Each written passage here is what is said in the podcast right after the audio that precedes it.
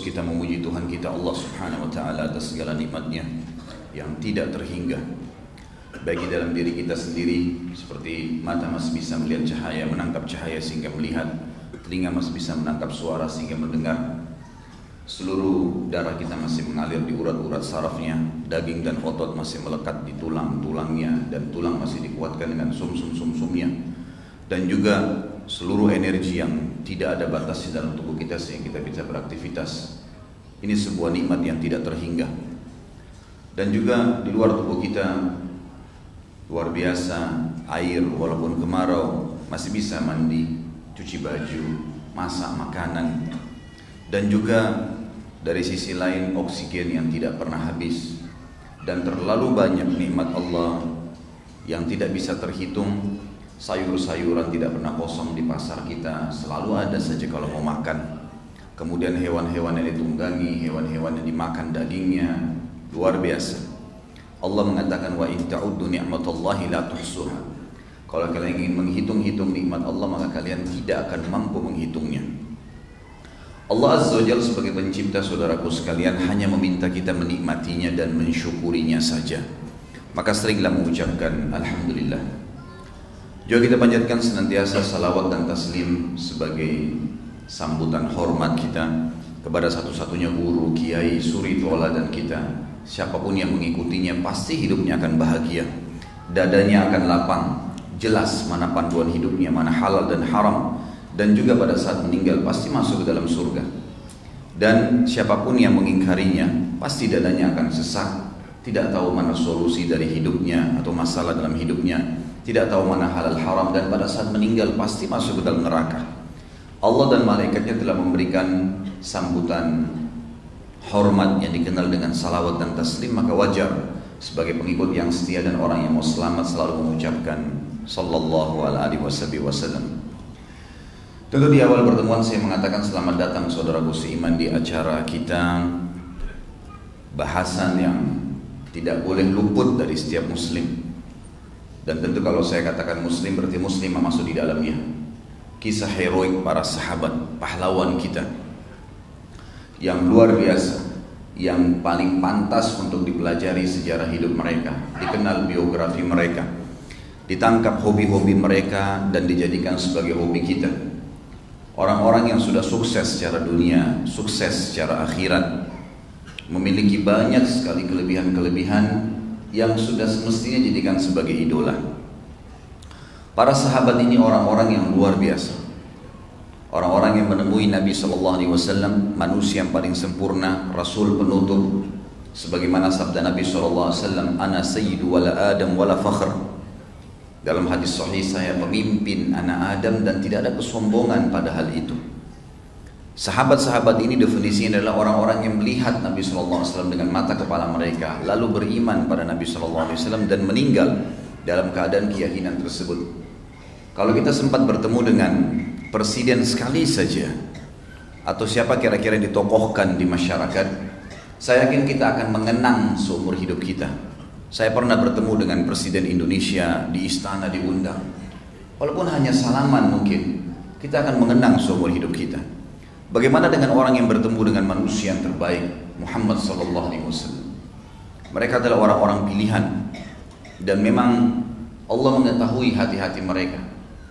Saya malah berpikir kalau kita ini hidup di zaman Nabi sallallahu alaihi wasallam tidak tahu apakah bisa menjadi sahabat atau tidak. Orang-orang yang luar biasa di zaman tidak ada media, tidak ada fasilitas seperti sekarang, Al-Quran masih dalam proses turun yang menyampaikannya buta huruf nggak bisa baca nggak bisa nulis di kota yang terpojok ya, sangat jauh terpencil tidak ada apa-apa padang pasir. Lalu kemudian mereka beriman mereka meyakini mereka menjalankan dan mempertahankan sampai meninggal ini luar biasa. Saya setiap kali membuka lembaran para sahabat ini sekarang kadang menetesin air mata sendiri. Melihat bagaimana mereka bisa beriman pada saat itu. Sekarang kita lahir Masjid sudah banyak, Quran sudah sempurna dalam bahasa Indonesia lagi, gitu. Sudah lengkap, buku-buku hadis Nabi banyak. Hadis-hadis semua sudah diterjemahkan dari Sahih Bukhari, Sahih Muslim, banyak penuh. Tinggal beli aja bukunya. Ceramah tinggal hadir saja. Dai-dai Masya Allah banyak sekali yang menyampaikan. Nggak ada sesuatu lagi. Bimbang sedikit tinggal tanya, Ustadz gimana hukumnya? Selesai, jawabannya sudah ada. Zaman itu luar biasa. Masih dalam proses. Tapi mereka bisa beriman, saudaraku. Dan para sahabat ini adalah orang-orang yang memiliki ciri khas. Mereka berpegang pada kebenaran dan sekali tahu itu kebenaran sudah nggak ada keraguan di dalamnya. Karena memang tidak mungkin bercampur baur antara kebenaran dengan kebatilan. Pasti benar atau salah. Malam atau siang gitu kan. Muda atau tua. Memang berada di antara itu saja. Tidak mungkin bercampur satu sama yang lain. Itu harus difahami benar-benar. Jadi tidak mungkin kebenaran itu diikuti dengan sedikit kebatilan, nggak bisa. Itu sudah cukup menodai kebenaran itu. Jadi mereka berpegang pada benar ya benar sekalian. Sebagaimana pada saya titik beratkan teman-teman sekalian, camkan baik-baik itu. Di muka bumi ini cuma ada dua jalan, tidak ada jalan yang ketiga dan tidak bisa dicampur baurkan. Jalannya Allah Azza wa pencipta langit dan bumi ini dan kita sudah ikrarkan la ilaha illallah, la ma'budu bihaqqin illallah, tidak ada yang layak, tidak ada yang pantas ya. Yang berhak disembah, yang dipatuhi kecuali Allah Subhanahu wa taala. Itu jalannya Allah disampaikan dan juru bicaranya adalah para nabi-nabi. Dan kita sekarang menjadi umat Nabi yang terakhir, Nabi yang paling sempurna, diutus untuk seluruh ya, manusia dan jin, tidak terkecuali. Dan juru-juru bicara yang melanjutkan dari Nabi Muhammad SAW adalah para ulama dan dai-dai. Ini jalan yang benar, hadha siratul mustaqim, ini jalan yang lurus. Pertahankan, pegang itu sampai mati, apa pun tantangannya, nikmatin apa yang dihalalkan, tinggalkan apa yang diharam, meninggal masuk surga dan surga yang dijanjikan abadi nggak ada sesuatu keraguan di dalamnya. Allah selalu mengatakan la raiba fi, la raiba fi. Tidak ada keraguan di dalamnya, tidak ada keraguan di dalamnya. Dan jalan kedua teman-teman sekalian, jalan syaitan, iblis. Ini jalan sesat, pasti ke neraka. Juru bicaranya dukun, penyihir, penyamun, peramal, dan ahli maksiat. Anda kalau berteman sama mereka pasti diajak ke jalan syaitan. Berteman sama orang yang suka berzina tiap malam di, di diskotik, di bar, di karaoke dan segala, maka mereka akan berbicara tentang bagaimana menyeret Anda ke situ. Akhirnya ke jalan syaitan dan pasti ujungnya neraka dan tidak bisa disatukan, tidak bisa disatukan, mustahil. Sekalian di jalan Allah atau sekalian jalan syaitan. Kalau ada orang di tengah-tengah nggak bisa nih, nggak mungkin. Kita juga punya istilah dalam agama kita ada halal ada haram. Kata Nabi SAW yang halal jelas, yang haram jelas. Di antaranya ada, ada masalah yang mungkin samar-samar. Tapi apa kata Nabi? Siapa yang menyelamatkan dirinya dari hal yang samar-samar, dia telah menyelamatkan kehormatan dirinya dan agamanya. Dan siapa yang menjerumuskan dirinya pada yang samar-samar, udah tahu nih, ini halal atau enggak ya. Terus dia sengaja jerumuskan dirinya pada itu, dia telah menjerumuskan dirinya pada yang haram. Kata ulama hadis apa? Maknanya yang samar-samar itu masuk dalam haram. Nggak ada lagi jalan tengah berarti halal atau haram. Syubhat itu masuk kepada hal yang haram. Seperti pengembala domba yang membawa domba-dombanya ke padang pasir, kemudian eh, maaf, yang membawa dombanya ke ladang yang luas dan rumput-rumput ladangnya itu lebih tinggi daripada dombanya sehingga dia tidak tahu domba mana yang dicuri oleh serigala. Itulah orang yang tidak jelas. Sebentar jalan Allah, sebentar sholat tapi sebentar juga bermaksiat. Ini nggak jelas, gitu kan? Ini masuk kepada perbuatan yang haramnya nanti mendominasi dia, otomatis. Maka harus difahami dan ini yang dipegang oleh para sahabat, ini ciri khas. Tinggal kita ikutin, menjadikan mereka sebagai kudua kita akan bersama mereka, bukan mustahil. Para sahabat, saudaraku sekalian, sangat memahami firman Allah Subhanahu wa taala. Saya tertarik untuk menyampaikan firman Allah ini karena saya tahu sahabat betul-betul berpegang pada ini. Dan saya coba secara pribadi, coba semaksimal mungkin saya akan jalankan bersama mereka dan saya harap tentu Anda semua sama gitu. Dalam surah Saf, Allah Subhanahu wa taala menceritakan dan menggambarkan surah nomor 61 ayat 6 sampai akhir surah tepatnya ayat 14. أعوذ بالله من الشيطان الرجيم. وإذ قال عيسى ابن مريم يا بني إسرائيل إني رسول الله إليكم مصدقا لما بين يدي من التوراة ومبشرا مصدقا لما بين يدي من التوراة ومبشرا برسول يأتي من بعد اسمه أحمد.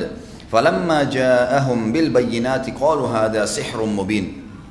Dan ingatlah ketika Isa putra Maryam menyampaikan kepada Bani Israel, Hai Bani Israel, sungguhnya aku benar-benar utusan Allah kepada kalian, membenarkan, membenarkan kitab sebelumku yaitu Taurat dan memberikan, memberikan berita gembira kabar gembira tentang datangnya seorang rasul yang akan datang sesudahku meninggal nanti yang bernama Ahmad atau Muhammad ya. maka tak kala rasul itu datang mereka dengan membawa bukti-bukti yang nyata mereka masih berkata ini adalah sihir yang nyata. Lalu Allah mengatakan ayat tujuhnya man adzlam mimman iftara 'ala Allahil kadhiba wa huwa yud'a ila al-islam wallahu la yahdil qaumadh zalimin. Dan siapakah yang lebih zalim? Bodoh ya. Kalau zalim itu bahasa kita langsung saja bodoh dia gitu kan? Tidak mengerti. Daripada orang yang mengada-ngadakan dusta terhadap Allah sedang dia diajak kepada Islam. Masih nolak Islam itu kenapa? Alasannya apa menolak mengerjakan apa yang diperintahkan Allah itu alasannya apa? Dan memilih jalan syaitan itu alasannya apa? Nggak ada alasan. Orang yang patuh pada Allah hidupnya bahagia. Orang yang beriman makan minum tidur bernafas semua aktivitas bisa dilakukan, bahkan mereka punya panduan hidup dan mendapatkan balasan-balasan terhadap perbuatan mereka dan meninggal masuk surga. Orang yang berbuat durhaka jelas sempit hidupnya karena Allah ancamkan dengan hukuman-hukuman dan pada saat meninggal tidak taubat juga memang akan masuk ke neraka. Neraka juga sudah dirincikan semuanya.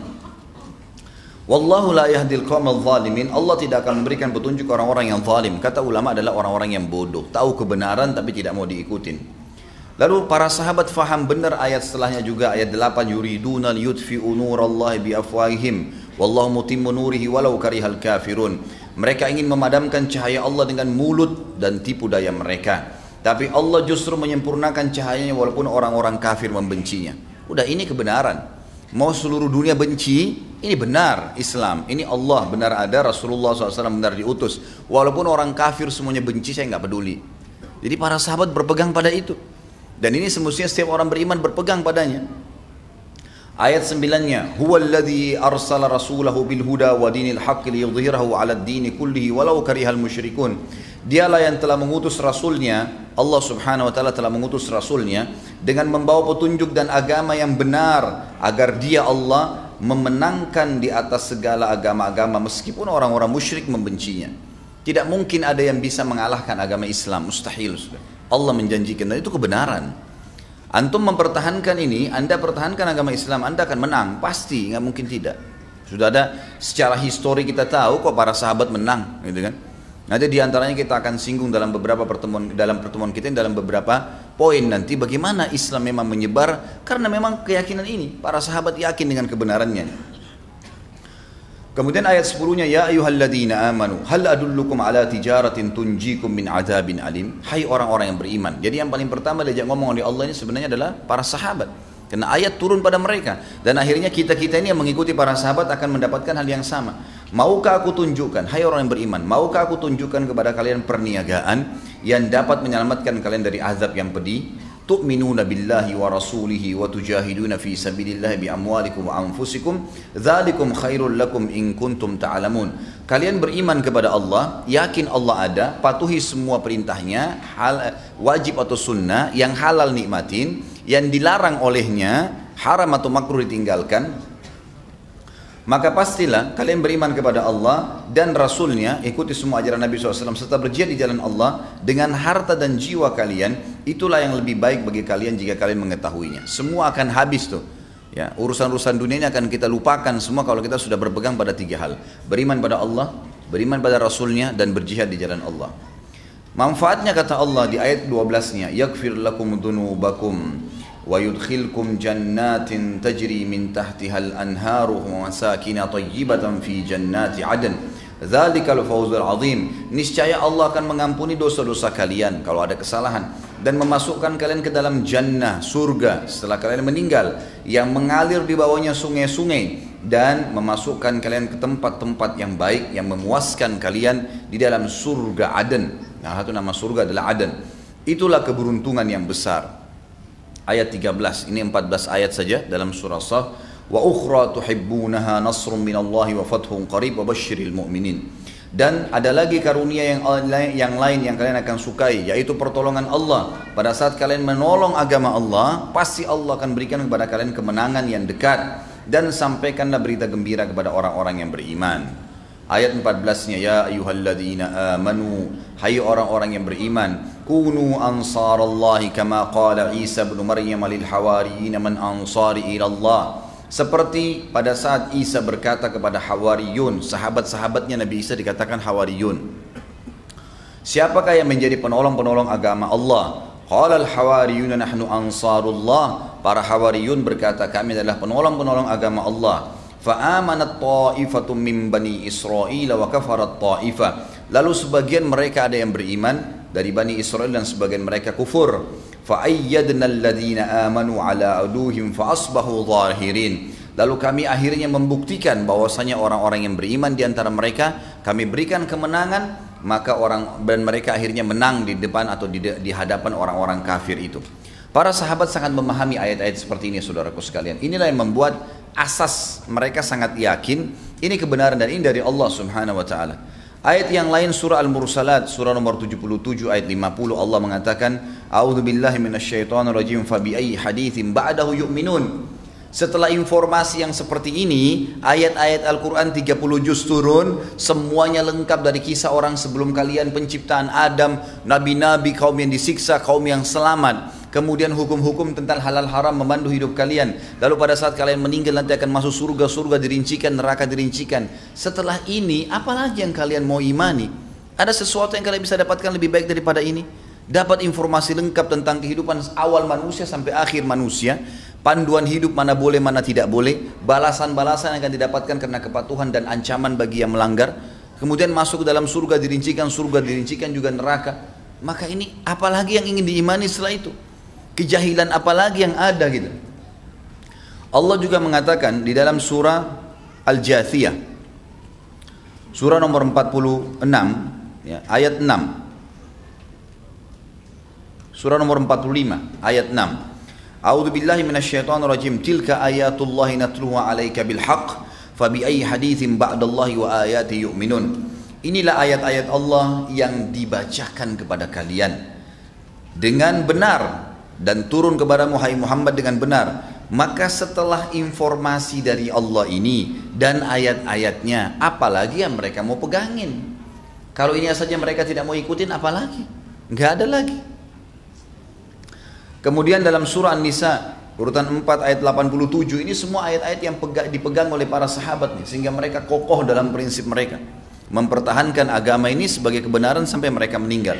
An-Nisa urutan 4 ayat 87 Allah berfirman A'udzubillahi minasyaitonirrajim Allahu la ilaha illahu Allah yang tidak ada Tuhan yang berhak disembah Enggak perlu cari Tuhan lain Yang menciptakan langit, bumi, udara, air, batu, tumbuh-tumbuhan Yang kelihatan dan tidak kelihatan oleh mata kalian Allah yang tidak ada Tuhan sesembahan yang berhak kecuali Dia. La yajma'annakum ila yaumil qiyamati la raiba. Dia pasti akan mengumpulkan kalian pada hari kiamat nanti tidak ada keraguan di dalamnya.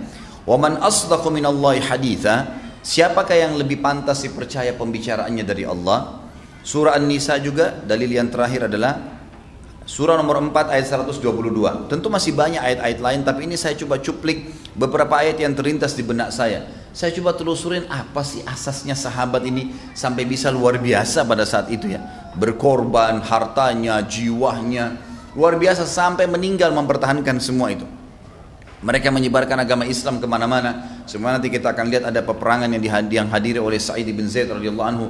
Itu luar biasa gitu mendorong mereka menyebarkan kebenaran ini tidak ada keraguan karena tahu benar janji-janji Allah ini. Dalam surah Nisa 122 Allah berfirman A'udzubillahi minasyaitonirrajim amanu. Orang-orang yang beriman mengikuti Islam ini meyakini Allah Tuhannya Rasulullah Muhammad sallallahu alaihi wasallam utusannya mengikuti perintah dan meninggalkan larangannya wa amilus salihan dan melakukan perbuatan-perbuatan yang saleh yang baik. Sanudkhiluhum jannat. Kami pasti akan memasukkan mereka ke dalam surga. Tajri min tahtihal anhar yang mengalir di bawahnya sungai. Khalidina fiha. Mereka akan kekal di sana. Wa'da sidqi. Wa'adallahu. Ya.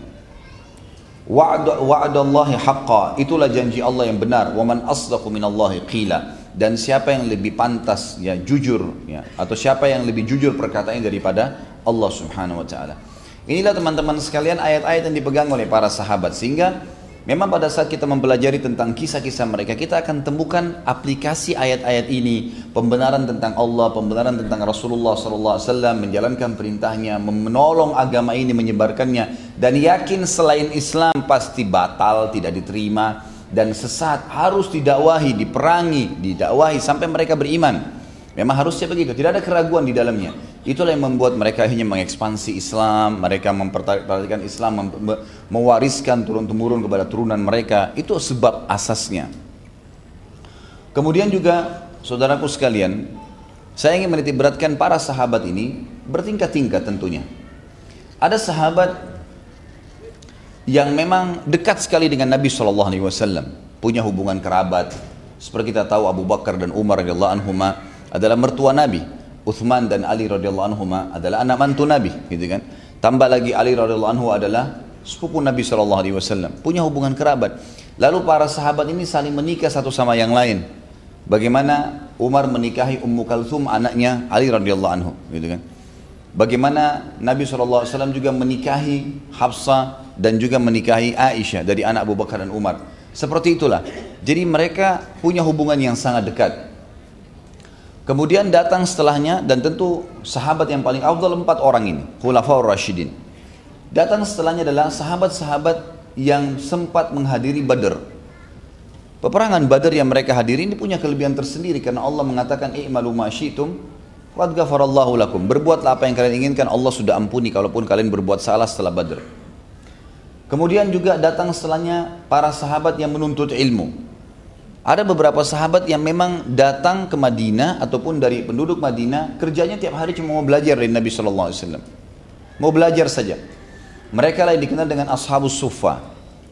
Di belakang rumah Nabi Shallallahu Alaihi Wasallam ada ada tempat yang ditinggikan sebuah rumah sebenarnya bangunan sekarang sudah tidak ada sudah masuk bagian masjid di situ ada sahabat-sahabat Nabi yang tinggal untuk menuntut ilmu maka keluarlah seperti Abu Hurairah Anas bin Malik kemudian Abdullah bin Umar, Abdullah bin Abbas, Abdullah bin Amr bin As, Abdullah bin Mas'ud, sahabat-sahabat yang meriwayatkan banyak hadis, Jabir bin Abdullah, mereka-mereka ini memang penuntut ilmu. Jadi di mana Nabi SAW ya, keluar mereka ikutin. Apa yang Nabi SAW sedang ucapkan mereka langsung catat. Mereka informasikan ke sahabat yang lain gitu kan. Dan ulama mengatakan ini sebenarnya ashabus sufa ini para penuntut ilmu ini adalah ulamanya para sahabat. Karena banyak sahabat-sahabat yang lain belajar dari mereka belajar dari mereka gitu kan. Jadi ini poin juga yang perlu difahami gitu kan. Kemudian kadang-kadang kalau wahyu turun Nabi SAW pergi menemui mereka. Lalu kemudian turunlah ayat-ayat disampaikan kepada mereka lalu mereka nyebarin ayat tersebut. Datang setelahnya sahabat-sahabat yang datang kapan Allah mudahkan buat mereka waktunya? Ada sahabat yang bertemu dengan Nabi SAW hanya waktu sholat lima waktu saja. Jadi mereka punya aktivitas di kebunnya, di usahanya, perdagangannya, keluarganya, maka mereka datang sholat bertemu dengan Nabi SAW. Kalau pas lagi ada hadis yang disampaikan wahyu mereka mendengar. Kalau tidak mereka pulang beraktivitas. Datang setelahnya level adalah sahabat yang paling ya di nomor akhirkan oleh para ulama adalah sahabat yang datang hanya datang mengucapkan syahadat seperti waktu terjadi pembebasan kota Mekah. Maka banyak sahabat dengan suku-sukunya, suku Arab yang datang mengucapkan syahadat setelah itu mereka pulang, gitu kan? Ada di antara mereka cuma syahadat sekali, cuma beberapa saat bertemu Nabi SAW lalu pulang sampai mati udah. Maka ini level sahabat yang dianggap di paling bawah, tapi mereka juga tetap sahabat. Mereka juga sahabat. Dari level-level inilah teman-teman sekalian yang saya ingin titik beratkan. Mereka pun bertingkat-tingkat dari sisi kelebihan. Dari sisi kelebihan. Karena ada sahabat yang menghadiri kejadian bersama Nabi Shallallahu Alaihi Wasallam atau pas mendengarkan langsung hadis Nabi SAW, ada juga yang dengar dari teman-temannya saja, tidak sempat hadir pada saat itu. Itu sering terjadi, itu sering terjadi. Maka mesti difahamin poin ini. Karena pernah di pertemuan kita yang ke-8, sahabat Sa'ad bin Waqqas ada yang bertanya kepada saya, Ustadz kenapa Sa'ad bin Waqqas tidak menonjol dari sisi sodakahnya seperti Uthman bin Affan, seperti Abdurrahman bin Auf? Maka ini alasan kenapa saya sebutkan poin tadi. Karena sahabat bertingkat-tingkat. Tidak semua sahabat sama semua perbuatannya, gitu kan? Ada yang menonjol di sisi jihadnya, ada yang menonjol di sisi sedekahnya, ada yang menonjol memang keseluruhannya, ada. Makanya pada saat saya sampaikan kepada teman-teman, jazakumullah ya teman-teman sahabat sunnah yang sudah menyusun uh, pertemuan kita ini, saya sudah bahasakan setiap kali kita mau tampilkan judul yang akan kita tablik akbarkan bulan depan, saya selalu coba cari tema ya, yang menonjol, yang terkenal dari sahabat itu. Seperti Abu Bakar kita pernah mengatakan menggapai Siddiq, derajat Siddiq bersama Abu Bakar, gitu kan. Menjadi Faruq bersama Umar misalnya. Membeli surga dengan harta bersama Uthman bin Affan. Meraih cinta Allah dan Rasulnya bersama Ali bin Abi Thalib. Jadi kita cari apa yang paling menonjol dari sahabat itu dan kita jadikan sebagai simbol. Kelebihan yang Allah berikan kepada kita teman-teman sekalian. Kita bisa orang yang sudah sekarang ini ya kita kita ini bisa mengambil dari semua kelebihan sahabat itu sebenarnya. Asal kita mau saja. Bagaimana kita mengambil kelebihan-kelebihan tersebut dengan cara mempelajari apa yang mereka wariskan itu. Tentu ada sahabat tadi saya bilang menonjol di poin itu tidak menonjol di poin-poin yang lain. Said bin Zaid, tokoh kita pada hari ini, tokoh orang yang sangat luar biasa. Tidak banyak dikenang namanya oleh kaum muslimin. Karena dia berbeda dengan sembilan orang sahabat yang lain yang dijamin masuk surga. Kalau dari Abu Bakar, Umar, Uthman, Ali, Talha, Zubair, Abdurrahman bin Auf dan nanti kita pelajari juga ya. Ibnu Jarrah ya. Maka dia mereka semua ini adalah orang-orang yang menonjol. Sering ada kisah-kisahnya. Said bin Zaid kita temukan kisahnya tidak terlalu banyak. Maka yang paling menonjol disoroti oleh para ulama tentang kisahnya justru kisah ayahnya. Maka pada saat saya berikan judul kepada teman-teman, Said bin Zaid adalah penerus daripada ya, pemegang bendera tauhid Quraisy. Dan memang di situ sebenarnya poin daripada yang menyorot daripada Said bin Zaid. Dan nanti kita akan kuatkan dengan beberapa manatik yang mana manakib ya, kelebihan-kelebihan yang belum miliki. Baik, saya akan mulai teman-teman sekalian materi kita ini seperti biasa dengan pelajaran apa sih yang bisa kita ambil sebelum masuk ke pribadi sahabat yang mulia Sa'id bin Zaid radhiyallahu anhu. Yang pertama adalah teman-teman sekalian fahami poin kewaris kesolehan kesolehan yang antum lakukan yang kita lakukan ketaatan kepada Allah mengerjakan perintah meninggalkan larangan itu bukan cuma bermanfaat buat kita tetapi dia bisa bermanfaat bagi lingkungan kita dan bisa bermanfaat terwariskan ya, kepada anak cucu kita. Ini poin yang diambil pelajaran besar dari Sa'id bin Zaid radhiyallahu anhu. Jadi saya akan berikan contoh-contoh dulu supaya jelas. Ulama fikih sepakat mengatakan dalam masalah pernikahan keturunan ayah dari calon laki-laki mempelai laki-laki dan calon mempelai perempuan keturunan ayah itu akan mewariskan fisik akan mewariskan fisik jadi warna kulit paras wajah poster tubuh itu dari keluarga ayahnya calon mempelai laki-laki dan calon mempelai perempuan atau dari istri dan suami Sementara dari ibu itu akan terwariskan lebih banyak kepada karakter dan sifat secara global. Tentu dia bisa berubah dengan berbaurnya si anak ini nanti atau si uh, manusia ini kepada lingkungannya, ya dengan. Tapi ini yang menonjol. Contohnya adalah hadis Nabi SAW di mana seorang sahabat yang pernah berkulit putih, kemudian istrinya kulit putih lalu berhubunganlah mereka suami istri sembilan bulan kemudian melahirkan istrinya anaknya hitam Lalu suaminya spontan memfonis kalau dia zina. Ini nggak mungkin nih anak saya. Saya putih kamu putih gimana? Ini keluar hitam, gitu kan? Maka sahabat itu istrinya mengatakan demi Allah tidak pernah ada yang sentuh saya kecuali kamu. Maka dia bilang tidak mungkin. Saya akan lapor kepada Nabi SAW. Dilapor kepada Nabi SAW. Begitu tiba di Nabi SAW, Nabi tanya dia, apa kamu pelihara unta nggak? Dia bilang iya ada. Baik, unta kamu yang e, jantan sama betina itu warna apa? Dia bilang coklat kemerah-merahan. Lalu anaknya ada nggak? Ada. Berapa ekor? Sekitar 5 sampai 6 ekor. Apakah semua sama dengan warna orang tuanya? Kata orang tersebut tidak. Ada unta saya malah anaknya warnanya coklat tua dan kehitam-hitaman. Kata Nabi SAW, kenapa kira-kira sebabnya? Kenapa nggak sama semua dengan warna orang tuanya? Kata orang tersebut, mungkin ditarik dari jalur keturunannya, kakek-kakeknya. Kata Nabi SAW, anak kamu ini seperti itu. Dalam riwayat lain dikatakan, bahwasanya apa kau punya kakek yang berkulit hitam? Dia bilang iya. Kata Nabi SAW, ini keturunannya itu. Gitu kan. Jadi tidak ada yang perlu dikhawatirkan, gitu kan? Tidak selamanya orang selingkuh, bukankah kita biasa temukan ada suami istri, anaknya lahir beda sekali paras wajah dengan mereka? Warna kulitnya berbeda, rambutnya berbeda, karena memang ditarik dari jalur keturunan di atas. Gitu kan. Sama dengan karakter, kisah yang masyhur tentang Umar radhiyallahu anhu yang sudah kita tahu tentunya dengan cucu penjual susu, gitu kan. Ya masyhur Umar bin Khattab setiap malam selalu keliling Madinah dan mencari apakah ada masyarakat yang butuh atau tidak. Satu malam beliau lewat di sebelah rumah nenek penjual susu yang sedang bicara sama cucunya sambil berkata, wahai cucuku, susu banyak orderannya sekarang. Lebih baik kita tambah air, campur air saja. Kata cucunya, jangan. Kalau nenek campur itu, maka kalau Amir Mu'minin Umar bin Khattab tahu, kita akan dihukum. Karena sudah ada peraturan, tidak boleh. Gitu kan. Cucunya ini ingin meredam neneknya, lalu neneknya mengatakan, ini tengah malam, nggak ada yang tahu. Umar pun tidak tahu. Padahal Umar ada di samping tembok rumah mereka. Lalu perempuan tersebut, si cucu ini tiba-tiba menangis terisak-isak kayak orang yang sedang kesakitan. Sampai neneknya kaget, ada apa dengan kamu?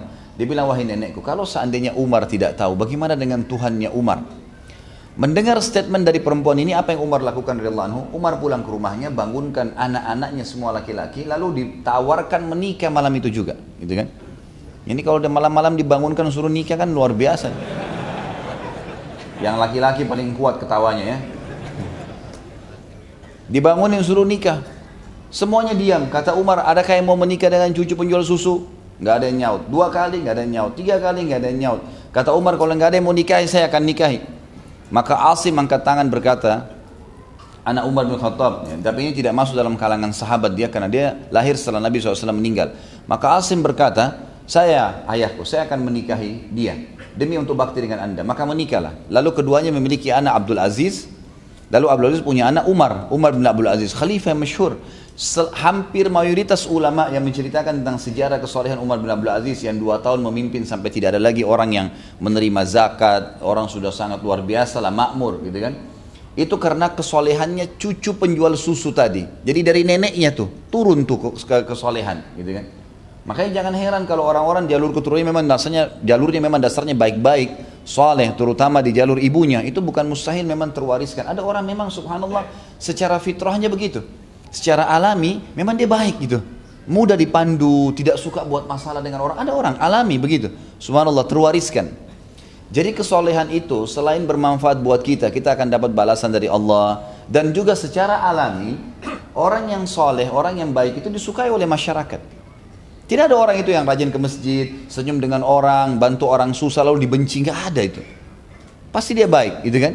Dia baik, dia santun. Kecuali kalau dia campur baur. Misal memang dia soleh ke masjid tapi mukanya selalu cemberut, tidak pernah bantu orang sakit, tidak pernah bantu orang susah, tidak pernah jenguk orang sakit, nggak pernah terlibat membantu masyarakat, gotong royong lah, atau ngantar jenazah. Maka ini wajar gitu karena dia, dia mengerjakan sebagian sunnah meninggalkan sunnah yang lain.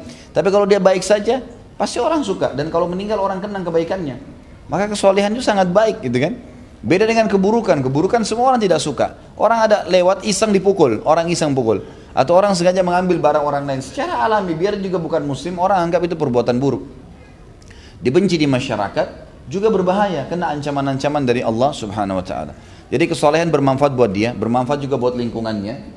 Gitu kan, dan bisa terwariskan. Contoh yang lain hadis Nabi SAW yang berbunyi, Berbaktilah kalian dengan kedua orang tua kalian. Allah akan karuniakan kalian anak yang berbakti dengan kalian. Lihat efeknya. Kesolehan yang kita lakukan berbakti dengan kedua orang tua, Allah karuniakan anak yang berbakti dengan kita. Kata ulama hadis ini punya dua makna. Janji Allah besar ada dua di sini. Yang pertama adalah Allah menjanjikan dia pasti punya keturunan. Karena kata Nabi SAW, siapa yang berbakti pada kedua orang tuanya, Allah akan karuniakan dia anak. Ini poin dulu. Lalu kemudian lanjutannya poin yang kedua adalah yang berbakti padanya. Jadi ada janji Allah dua di sini. Kita berbakti dengan orang tua sebagai bentuk kesalehan kepatuhan kepada Allah maka Allah jadikan ada sesuatu yang kita dapatkan, gitu kan? Kemudian jagalah kesucian, kehormatan, kemaluan kalian. Jangan selingkuh, jangan berzina. Maka Allah akan jaga juga kesucian, kehormatan, kemaluan pasangan kalian. Jadi ada rentetan itu, gitu kan? Ada hubungannya satu sama yang lain. Maka perlu difahami nih, gitu kan? Kemudian juga Nabi Zakaria alaihissalam menyebutkan dalam surah Maryam surah nomor 19 ayat 6 di antaranya pada saat beliau umur sudah 100 tahun tetap minta anak tidak punya keturunan. Maka bahasa Zakaria gunakan dalam Al-Quran adalah A'udzubillahi rajim yarithuni wa yarithu min ali yaquba waj'alhu rabbi radiyah Ya Allah kalau kau berikan aku anak itu, manfaatnya sebenarnya yarithuni, warasa yarithu artinya mewarisi saya. Kata ulama tafsir, mewarisi ilmu yang telah engkau berikan ya Allah. Kesolehan ini supaya ada yang warisi, ada yang teruskan, ngajarin manusia, gitu kan.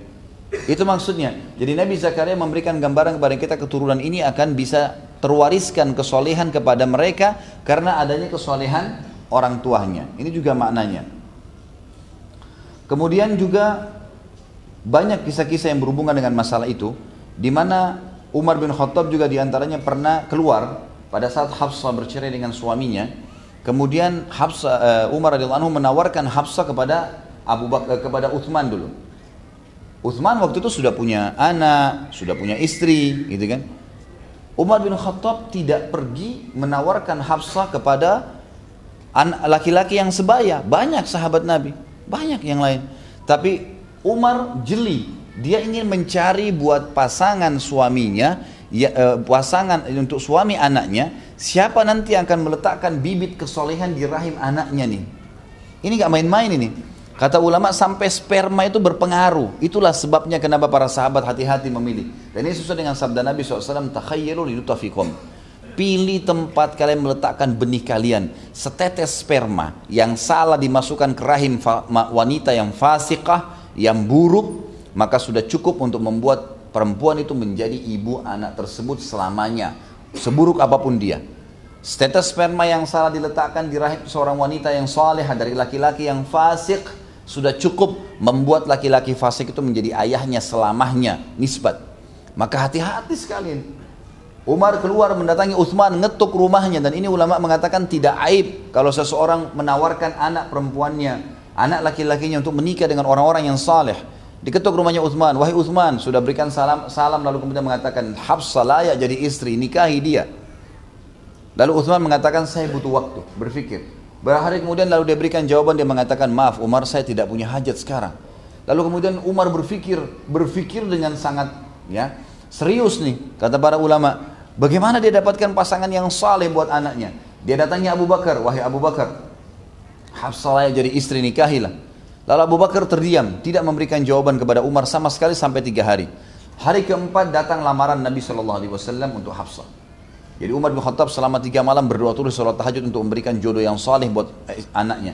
Lalu datang lamaran Nabi SAW. Pada saat menikah Nabi SAW dengan Hafsah, Abu Bakar mendekati Umar sambil berkata, Wahai Umar, apakah kau tahu kenapa saya tidak berikan jawaban untukmu tentang Hafsah? Saya terdiam tiga hari. Padahal saya mau menikahi Hafsah, kata Abu Bakar, gitu kan? Karena saya mendengar Nabi SAW menyebut-nyebut nama Hafsah, maka saya tahu beliau menginginkannya. Maka sebagai adab, saya tidak mau melangkahi Nabi SAW. Gitu kan? Tapi kita ambil pelajaran bagaimana mereka sangat faham kesolehan bisa terwariskan. Ini penting sekali. Penting sekali untuk dipahami. Makanya jangan salah memilih pasangan. Kita ambil pelajaran dari Sa'id bin Zaid radhiyallahu anhu ini dari ayahnya. Ayahnya ini seseorang yang bernama Zaid bin Amr bin Nufail. Zaid bin Amr bin Nufail. Orang ini cukuplah sebuah hadis Nabi yang berbunyi pada saat Sa'id bin Zaid anaknya sudah beriman pada Nabi SAW Umar bin Khattab yang merupakan keponakan Zaid karena Umar bin Khattab adalah sepupunya Sa'id ibn Zaid yang sedang kita bahas nih ayah mereka bersaudara.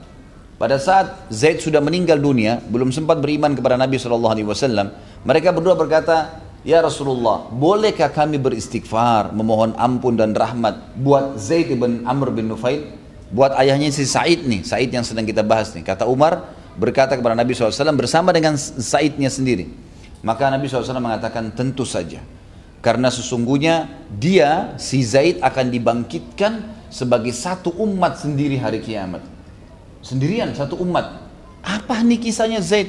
Bagaimana ceritanya? Dalam buku yang sedang kita bedah ini panjang lebar diceritakan sampai 2-3 lembar khusus menceritakan tentang kisah si Zaid ini. Ternyata saudaraku seiman, di Mekah itu pada zaman itu sudah mulai sudah mulai luar biasa lah ya. E, penyimpangan dari agama Nabi Ibrahim alaihissalam itu sudah sangat jauh. Mereka sudah mulai menyembah berhala-berhala, dan ada di dalam sirah nabawiyah saya sudah jelaskan orang yang paling pertama masukkan berhala di jazirah Arab namanya Amr bin Luhai Amr bin Luhai ini orang dari suku Huza'ah yang datang merampas Mekah dari suku Jurhum. Jadi suku Jurhum pertama di Mekah, itulah suku yang datang bergabung bersama Hajar dan Ismail alaihissalam, lalu kemudian jadilah penduduk Mekah. Suku Huza'ah datang merebut itu dengan kekuatan sampai akhirnya suku sumur Zamzam ditutup oleh suku Jurhum dan suku Huza'ah berkuasa. Salah satu raja mereka namanya Amr bin Luhai. Kata Nabi SAW, Allah memperlihatkan saya Amr bin Luhai di neraka isi perutnya sedang keluar karena sedang disiksa oleh Allah SWT dia yang paling pertama mengubah ajaran Ibrahim alaihissalam dia memasukkan berhala-berhala gitu kan jadi dia pernah pergi ke negeri Syam dia ketemu dengan beberapa suku Amalik yang sedang menyembah berhala. Lalu dia tanya kenapa kalian sembah? Apa yang kalian lakukan nih? Kata suku Amalik kami sedang uh, menyembah meminta kepada patung-patung ini. Inilah Tuhan-Tuhan kami dan mendekatkan kami kepada Allah. Inilah yang memberikan makan kami kalau kami lapar memberikan kami minum kalau kami haus dan seterusnya maka kata Amr bin Luhai, baiklah berikan kepada saya sesuatu. Dari itu saya beli. Dibawa pulang ke Mekah lalu dia suruh masyarakat menyembahnya sampai akhirnya seluruh Mekah menyembah berhala dan sampai akhirnya orang-orang yang datang haji pun membeli berhala-berhala dari Mekah karena Amr bin Luhai mengatakan berhala yang paling baik adalah berhala dari Mekah maka masyarakat Mekah menjadikannya sebagai bisnis akhirnya menyebarlah seluruh jazirah Arab penyembahan berhala gitu kan seperti itu kejadiannya turun temurun terus sampai di zaman Zaid bin Amr bin Nufail nih, ayahnya Sa'id bin Zaid. Pada saat orang lagi nyembah berhala kan gitu, sampai mereka pada saat itu tawaf, mereka setiap kali tawaf mereka selalu pakai ya. Mereka selalu memakai kenapa? Hmm. Pada saat mereka lagi tawaf, maka mereka melakukan siapa ini? Anaknya siapa? Bisa dibantu orang tuanya, tolong. Waktu Zaid bin uh, Zaid bin Amr bin Nufail ini lagi sandar punggungnya di Ka'bah dalam sebuah riwayat yang sahih maka Asma binti Abi Bakar radhiyallahu anhu menceritakan pada saat itu pada saat itu saya melihat Zaid bin uh, Amr bin Nufail ini orang yang sangat tua dan menyandarkan punggungnya di Ka'bah dan pada saat itu orang-orang di Mekah, di Ka'bah lagi menyembah berhala. Berhala mereka dihias-hiasi dengan emas. Mereka pun pada saat tahu mereka menggunakan baju-baju emas. Hewan-hewan mereka pun dilapisi dengan pakaian-pakaian emas. Lalu kemudian setelah mereka tawaf dengan bersiul, mereka dengan tepuk tangan, mereka tidak lagi bertalbiyah. Maka pada saat itu pun mereka menyembeli berhala-berhala tersebut untuk ya, patung-patung. Maka Zaid bin Amr mengatakan, wahai Quraisy, wahai kaumku, Allah lah yang telah menciptakan semuanya ini termasuk hewan-hewan kalian. Allah lah yang telah menurunkan hujan dari langit sehingga hewan-hewan kalian minum sepuas-puasnya. Jadi gemuk kalian bisa tunggangin kalian bisa nyembeli dan makan dagingnya. Allah lah yang telah menurunkan hujan dari langit sehingga menumbuhkan rumput-rumputan dan akhirnya hewan-hewan kalian makan sekenyang-kenyangnya. Lalu kalian bisa menikmatinya gitu kan? Lalu bagaimana bisa kalian menyembelih kepada selain Allah? Jadi Zaid ini pada saat itu memang berbeda dengan orang semuanya gitu. Orang lagi sembah-sembah berhala dia tidak sama sekali. Dia tetap berpegang tauhid, melarang. Pada saat kaumnya lagi tawaf, mereka mengubah talbiyah. Amr bin Luhai tadi orang yang pertama mendatangkan berhala di jazirah Arab. Mengubah talbiyah. Talbiyah dari zaman Ibrahim AS seperti sekarang yang diajarkan Nabi Muhammad SAW kepada kita. Labbaik Allahumma labbaik, labbaik la syarika laka labbaik, innal hamda wa ni'mata laka wal mulk la syarika lak. Jadi kan, ya Allah aku jawab pang, jawab panggilanmu. Labbaik itu saya jawab panggilanmu dengan santun ya Allah. Labbaik Allahumma labbaik, ya Allah aku jawab panggilanmu dengan santun ya Allah. Labbaik la syarika laka labbaik. Saya jawab panggilanmu untuk haji dan umroh ini ada sekutu bagimu.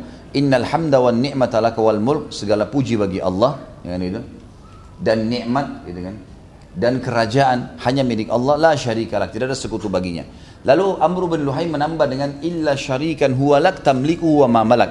Kecuali sekutu yang kau miliki ya Allah ya dan apa pun yang dia miliki. Ini tambahan kesyirikan. Orang-orang pada saat tawaf waktu itu ada dua keadaan. Yang pertama yang mereka sepakati yang kedua yang mereka yang mereka berbeda yang mereka kesepakati adalah mereka tawaf ya dengan bersiul dan tepuk tangan gitu kan itu yang mereka sepakati.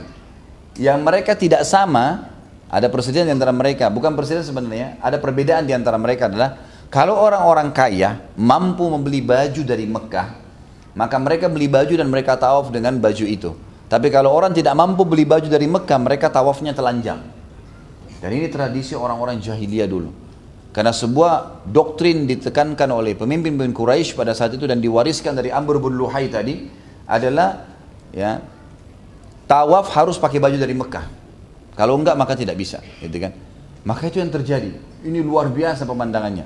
Amr uh, Zaid bin Amr bin Nufail uh, rahimahullah, beliau sambil tawaf setiap hari kalau tawaf kaumnya selalu dilewatin. Kalau orang sudah bilang la syarikalak talbiyahnya, begitu mau tambah illa syarikal illa syarikan huwa lak tamliku ma malak, kalimat syirik beliau mengatakan kafa kafa, cukup cukup, jangan ditambah lagi gitu kan. Cukup sampai situ. Jadi dia berdakwah. Ini sebelum Nabi SAW berutus jadi nabi nih. Jadi dia sudah berdakwah tauhid pada saat itu. Kan? Jadi luar biasa orang ini gitu kan. Dia sudah bisa mempertahankan masalah-masalah seperti ini. Kemudian orang-orang Quraisy terbiasa membunuh anak-anak perempuan mereka. Maka setiap kali dia dapat ada orang Quraisy membunuh anak perempuan, dia selalu datangin. Dia bilang, tidak usah bunuh, berikan kepada saya, biar saya yang besarkan. Jadi diambil anak perempuan itu. Dibiayai sama dia sampai besar. Begitu besar didatangi ayahnya. Kamu ambil kembali anakmu enggak? Kalau mau silakan ambil. Saya sudah rawat, tidak apa-apa. Kalau tidak mau kembalikan kepada saya. Jadi itu kerjanya. Banyak sekali. Dia punya penampungan anak-anak perempuan di Mekah penuh. Jumlahnya luar biasa, tidak disebutkan lagi tapi banyak sekali. Karena setiap lahir anak perempuan pasti sudah menjadi tradisi mereka membunuhnya. Jadi kan? Ini Allah sudah ceritakan juga di dalam Al-Qur'an. Tapi inilah perilaku Zaid bin Namr bin Nufail. Kemudian yang paling unik adalah dari ceritanya bagaimana beliau rahimahullah mencari kebenaran agama. Jadi Amr Zaid bin Amr bin Nufail ini bersama dengan beberapa temannya termasuk teman dekatnya adalah Waraka bin Naufal. Waraka bin Naufal ini masih sepupunya Khadijah radhiyallahu anha yang pada saat Nabi SAW pertama menerima wahyu Iqra bismi rabbikal khalaq kan oleh Khadijah diajak Nabi SAW bertemu dengan sepupunya yang bernama Waraka bin Naufal waktu itu beragama Nasrani Waraka bin Naufal ini berkata kepada Nabi SAW waktu Nabi ceritakan Kata dia, Allahu Akbar yang telah datang kepada kau hai Muhammad adalah namusul akbar, Jibril. Istilah Jibril itu namusul akbar, hewan, maksudnya bukan hewan, makhluk yang bersayap, gitu kan, yang besar. Yang telah datang kepada Musa, kau pasti akan menjadi nabi. Dan kalau seandainya saya masih hidup pada saat kau diutus nanti, maka saya pasti menjadi pendukungmu. Pada saat itu enam bulan fase penobatan penobatan Nabi SAW jadi Nabi, Waraka bin Nawfal meninggal dunia. Dan kata Nabi SAW, Waraka bin Nawfal di surga. Karena dia sudah menyatakan kalau nanti kau diutus jadi Nabi resmi, saya akan menjadi pengikutmu, gitu kan? Pada saat terutama kaum mengeluarkanmu dari Madinah. Waraka bin Nawfal ini bersahabat dekat sekali sama Zaid bin Amr. Zaid bin Amr ini ayahnya Said nih. Mereka duduk kumpul-kumpul dengan ada lagi tentunya yang lainnya ya. Ada uh, uh, Ubaidillah Abdullah bin Jahash dan ada beberapa orang yang tentu disebutkan nama-namanya seperti Uthman bin Huwairith kemudian uh, Waraka bin Naufal Ubaidillah bin Jahash dan Zaid bin Amr bin Nufail ini jadi mereka berempat duduk lalu mereka berkata ini kayaknya kaum kita sudah ngawur nih gitu nggak mungkin ini salah jalan mereka gitu kan nggak mungkin ini pasti salah jalan maka yang terjadi adalah Waraka bin Naufal pergi mencari satu orang pendeta Nasrani dan akhirnya dia beriman pada Allah SWT melalui risalah Nabi Isa AS yang pada saat itu memang belum ada Nabi Muhammad SAW.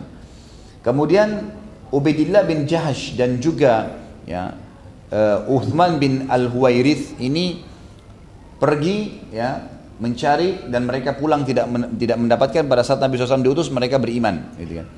Kemudian yang yang bahasan kita saksi bahasan adalah Zaid bin Amr bin Nufail. Jadi dia jalan sendiri nih.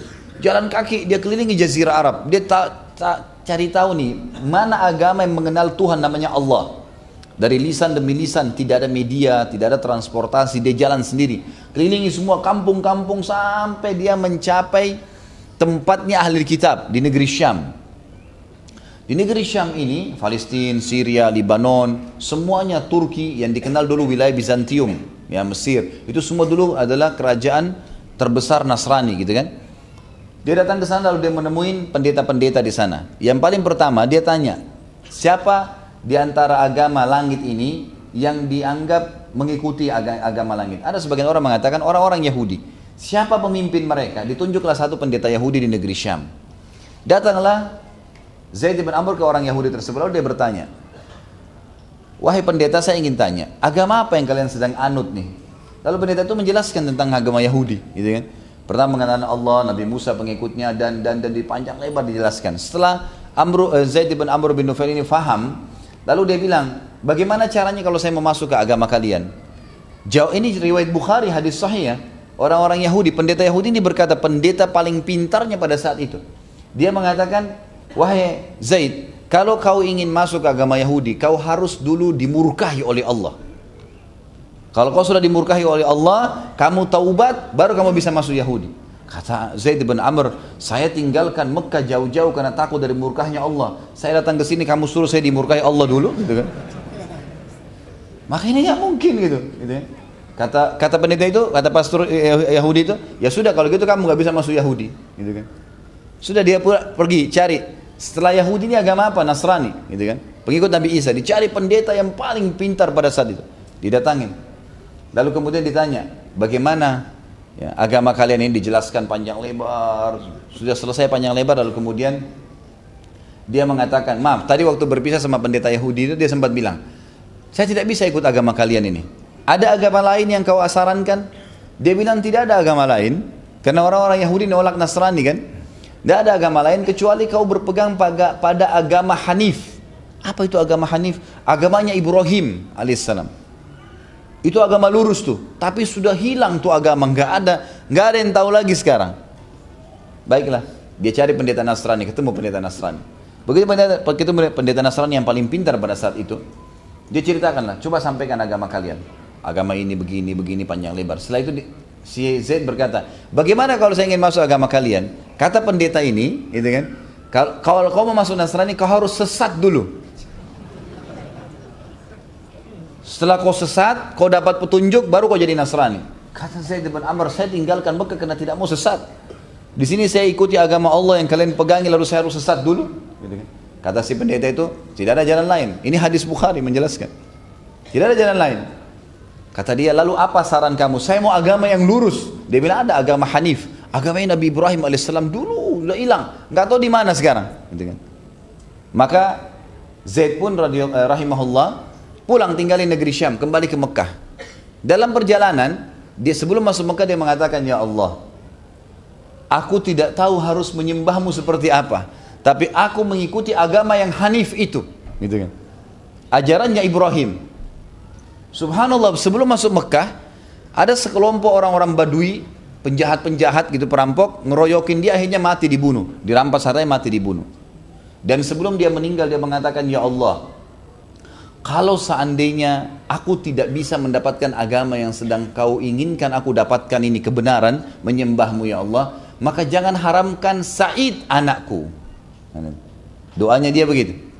Maka ulama mengatakan Said kena berkah doa ayahnya nih. Mati terbunuh dan memang subhanallah pada hari dia terbunuh, Nabi SAW diutus di Mekah. Nabi SAW diutus di Mekah. Jadi sebenarnya kalau dia masuk subhanallah dia bisa dapat, tapi begitu takdirnya Allah subhanahu wa ta'ala gitu. Ini kisah perjalanan tauhidnya. Dalam riwayat lain dikatakan dia datang kepada pendeta Yahudi, pendeta Nasrani, lalu mereka mengatakan ini agama kami. Kalau kau mau cari agama Hanif, gitu kan? Agama Ibrahim. Lalu kata si Zaid, saya tidak tahu di mana saya harus cari. Si pendeta Nasrani sempat mengatakan, kamu dari mana? Dia bilang saya dari Mekah. Dia bilang kembalilah di sana karena akan keluar nabi terakhir bernama Ahmad yang akan melanjutkan agama Ibrahim itu. Kembalilah ke sana. Maka di tengah jalan, tadi kisahnya hampir sama di sini, dikeroyokin, dirampok oleh orang-orang Badui, dan sampai hanya terbunuh, maka dia mengatakan, Ya Allah, aku mengikuti agama itu, dan kalau engkau utus Nabi itu, aku ingin beriman padanya. Kalau aku tidak sempat, Ya Allah, jangan haramkan Said anakku untuk beriman. Maka ini kisahlah, kisah daripada ayah Said ibn Zaid. Dan ini panjang lebar disebutkan oleh para ulama di dalam hampir semua buku yang saya buka berhubungan dengan masalah kisah Sa'id bin Zaid radhiyallahu anhu ini tidak pernah satupun buku tidak menyebutkan tentang kisah ayahnya. Karena memang yang menonjol dari beliau adalah warisan kesolehan dari ayahnya ini. Gitu kan. Sa'id bin Zaid radhiyallahu anhu hidup di rumah ayahnya. Ayahnya tadi Zaid bin Amr bin Nufail. Satu-satunya orang Quraisy yang bertauhid pada saat itu, gitu kan. Dan Nabi SAW sudah menjamin baginya bahwasanya dia akan dibangkit, dibangkitkan pada hari kiamat ya sebagai satu umat. Dan itu disebutkan dalam riwayat Imam Ahmad dalam musnadnya dan juga dikatakan sanadnya sahih. Pada saat Ibnu Ishaq rahimahullah berkata, aku diberitahukan bahwasanya anaknya Zaid bernama Sa'id bin Zaid bin Amr bin Nufail dan Umar bin Khattab sepupunya berkata kepada Rasulullah SAW, apakah kami boleh beristighfar, memohon ampun untuk Zaid ibn Amr? Kata Nabi SAW, Naam, iya. Fa'innahu yub'athu ummatan wahidah. Karena dia akan dibangkitkan hari kiamat satu umat sendiri. Kemudian yang kedua, teman-teman sekalian, pelajaran yang kita bisa ambil dari kisah ini adalah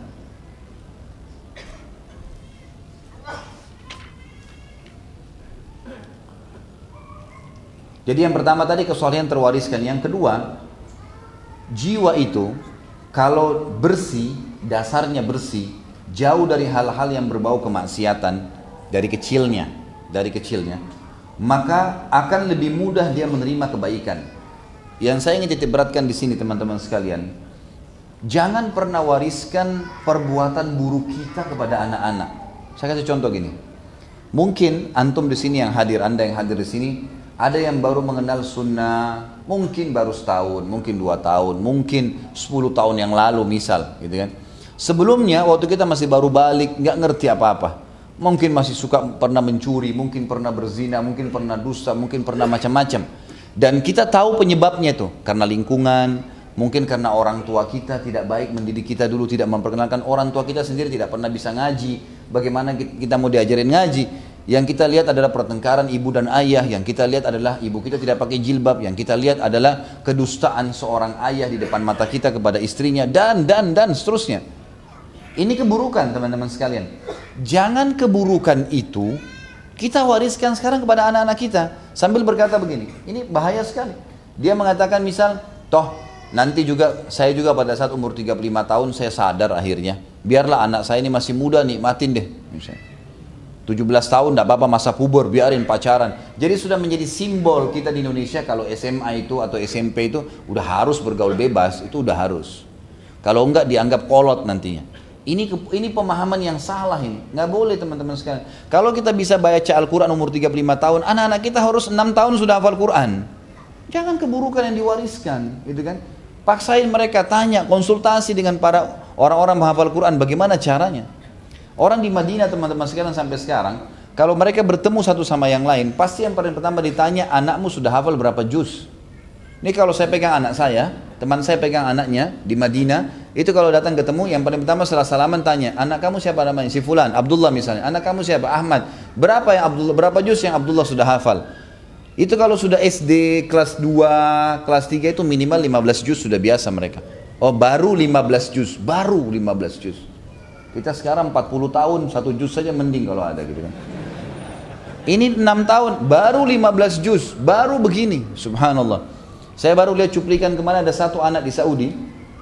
Ayahnya seorang dai masyhur, masya Allah. Di rumah ayahnya itu ada perpustakaan, kitabnya ada ribuan kitab, gitu kan? Ribuan kitab. Jadi ayahnya ini setiap hari kerjanya cuma masuk di maktabah perpustakaan dia baca buku baca kitab, nulis tulisan, itu aja kerjanya ayahnya, gitu kan. Sesekali dia ngajar keluar, tapi dia kebanyakan karya tulis. Anaknya ini karena selalu lihat ayahnya begitu, Ayahnya bukan ajak dia, maaf, bukan saya larang anda mengajar anak anda naik sepeda, bukan, gitu kan? Boleh saja, tapi dia ayat anaknya ini kena lihat ayahnya selalu buat itu baca buku. Anak ini baca baca buku juga akhirnya kan? Kan dia lihat apa yang ayahnya biasa buat. Kalau ayahnya biasa nonton TV ya dia tahu oh pencet remote nonton TV. Oh ya keluar ke mall. Oh kalau liburan pergi ke pantai atau kolam renang lihat orang telanjang ya dia anggap patokan. Dia jadikan patokan kan dalam hidupnya. Nanti dia juga gitu kan anaknya tuh, gitu kan? Tapi ternyata orang ini enggak, dia selalu masuk perpustakaan, buka buku. Akhirnya anaknya di sebelahnya duduk, dia lihat ayahnya tenang sekali. Secara kejiwaan orang kalau baca buku kan selalu tenang. Dia tanya, ayah ini buku apa? Buku ini nak, ini kalau kamu mau baca ini. Jadi ternyata anaknya itu sampai kelas 6 SD menjadi lulusan terbaik di sekolahnya, mumtaz nomor satu. Hafal Quran di umur 12 tahun dan dia menghafal 9 buku hadis. Anak itu, gara-gara tiap hari kalau ayahnya masuk perpustakaan dia masuk juga. Dan ayahnya kadang-kadang kalau supaya anaknya ada kesibukan dibukain buku, ini buku. Kamu baca hafal hadis sampai sini ya. Nanti ayat sebentar di stall. Tiap hari, cuma begitu saja. Dalam hitungan 6, pas kelas 6 SD sudah hafal 9 buku hadis dan hafal 30 juz Al-Quran. Lihat bagaimana pembentukan itu. Dan kita membia membiasakan anak kita pada fitrah dan kebiasaan yang baik. Ini penting. Banyak ibu-ibu maaf, ummahat di belakang sana. Banyak sekali sekarang saya tahu di Jakarta yang ibunya pakai jilbab, anaknya nggak pakai jilbab. Kenapa ibu nggak pakai jilbab anaknya? Oh iya kan masih muda, masih anak-anak. Takut nanti anaknya nggak laku kalau nggak pakai jilbab. Subhanallah. Jangan salah kalau yang datang membeli dia pun tanda kutip ya, itu orang-orang yang fasik. Karena kalau orang soleh nggak mau kalau nggak pakai jilbab kan gitu. Wajarlah datang orang yang seperti dia gitu kan. Maka jangan saudariku. Jangan saudaraku. Kalau kita dulu misal naudzubillah ada orang hamil di luar nikah. Jangan wariskan itu ke anak-anak. Biarin hamil di luar nikah juga. Toh saya juga, sekarang berhasil rumah tangga. Subhanallah. Keburukan yang diwariskan ini nggak boleh. Ini pelajaran yang besar kita ambil dari Sa'id bin Zaid radhiyallahu anhu. Bagaimana Zaid ayahnya mewariskan kebaikan-kebaikan dan banyak kisah orang-orang soleh seperti mereka-mereka ini yang mewariskan kebaikan. Ini kurang lebih gambaran dalam pelajaran yang kita bisa ambil dari kisah yang akan kita sebutkan panjang lebar masalah Sa'id bin Zaid radhiyallahu anhu. Baik, saya akan bicara di sini tentang masalah nasabnya terlebih dahulu. Ya. Sa'id ibn Zaid radhiyallahu anhu, nah tentu namanya cukup panjang ya. Sa'id bin Zaid bin Amr bin Nufail bin Abdul Uzza bin Riyah bin Abdullah. Tentu nanti kalau teman-teman tidak sempat tulis bisa diikutin di YouTube atau nanti insya Allah saya sudah uh, kita sudah coba cetak uh, alhamdulillah di videonya jadi 8 serial sahabat sudah ada. Ya, sudah ada. Nanti kalau teman-teman berminat bisa hubungin teman-teman sahabat sunnah nanti akan dapatkan uh, sudah dicetak dari Abu Bakar sampai Sa'ad bin nanti. Jadi dalil-dalil juga bisa didengarin baik pelan-pelan, baik di YouTube ataupun di DVD sehingga bisa jelas. Karena saya tidak mungkin berhenti untuk memberikan kesempatan menulis gitu. Dikatakan Sa'id bin Zaid bin Amr bin Nufail bin Abdul Uzza bin Riya bin Abdullah bin Kurt bin Raza bin Adi bin Ka'ab bin Lu'ay bin Ghalib bin Fikhir bin Malik bin Nadir dari Kinana dari Quraisy gitu kan. Dia memberikan atau mendapatkan julukan Abu Awir ya atau Abu Awar gitu. Jadi ini kunianya sebenarnya sebenarnya beliau tidak punya anak namanya Awar ya, tapi sudah terkenal dengan begitu di zaman jahiliyah dan saya tidak temukan di referensi-referensi yang saya baca, saya tidak temukan termasuk di buku kita ini atau buku-buku yang lain tidak ada disebutkan kenapa mendapatkan julukan itu. Nasabnya bertemu dengan Nabi SAW di Ka'ab bin Lu'ay dan beliau adalah sepupu Umar bin Khattab, ayah sama ayah bersaudara. Dia lahir 22 tahun sebelum Hijriyah. Jadi dia masuk Islam sebelum 20 tahun umurnya, gitu kan. Istrinya adalah Fatimah binti Khattab, adik kandungnya Umar bin Khattab adik kandungnya Umar bin Khattab ini istrinya Sa'id bin Zaid. Jadi dia menikah dengan sepupunya sendiri. Sementara dari poster tubuh, beliau adalah orang yang seperti Umar bin Khattab. Kebetulan suku Adi ini, sukunya Umar Khattab terkenal orangnya kekar-kekar, tinggi besar. Dan Sa'id juga terkenal dengan poster tubuh itu. Dan memang ulama menukil mengatakan dia lebih dekat dengan Umar. Umar radhiyallahu anhu orangnya tinggi besar, kulitnya putih, wajahnya tampan. Memang Said pun seperti itu, ya. Seperti itu keadaan secara fisik. Baik itu sisi nasabnya dan sekarang kita masuk ke masalah manakibnya. Apa sih kelebihan Sa'id bin Zaid yang kita bisa ambil seperti biasa semua sahabat kita sebutkan manakibnya. Yang pertama tentu dia adalah 10 sahabat yang jamin masuk surga. Dan ini sudah jelas hadis yang sudah kita sebutkan dari Abu Bakar dulu Nabi SAW mengatakan Abu Bakar di surga, Umar di surga, Uthman di surga, Ali di surga, Talha di surga, Zubair di surga, Abdurrahman bin Auf di surga gitu kan. Kemudian disebutkan juga Sa'ad bin Waqqas di surga, kemudian Sa'id bin Zaid dan Abu Ubaidah bin Jarrah di surga, gitu kan. Jadi Sa'id bin Zaid masuk dari 10 sahabat yang masuk surga. Padahal sebenarnya banyak sahabat-sahabat yang lain. Tapi 10 orang ini langsung Nabi SAW kotakkan. Jadi 10 orang ini bersama, gitu kan. Itu fadilah yang pertama. Fadilah yang kedua, manakib beliau yang kedua adalah 10 sahabat awal yang masuk Islam. Jadi setelah Abu Bakar, Umar, Uthman, uh, Abu Bakar, Umar, kemudian sahabat-sahabat Nabi Uthman, kemudian Abdurrahman bin Auf, masuk di antaranya Sa'id bin Zaid yang pertama-tama masuk Islam.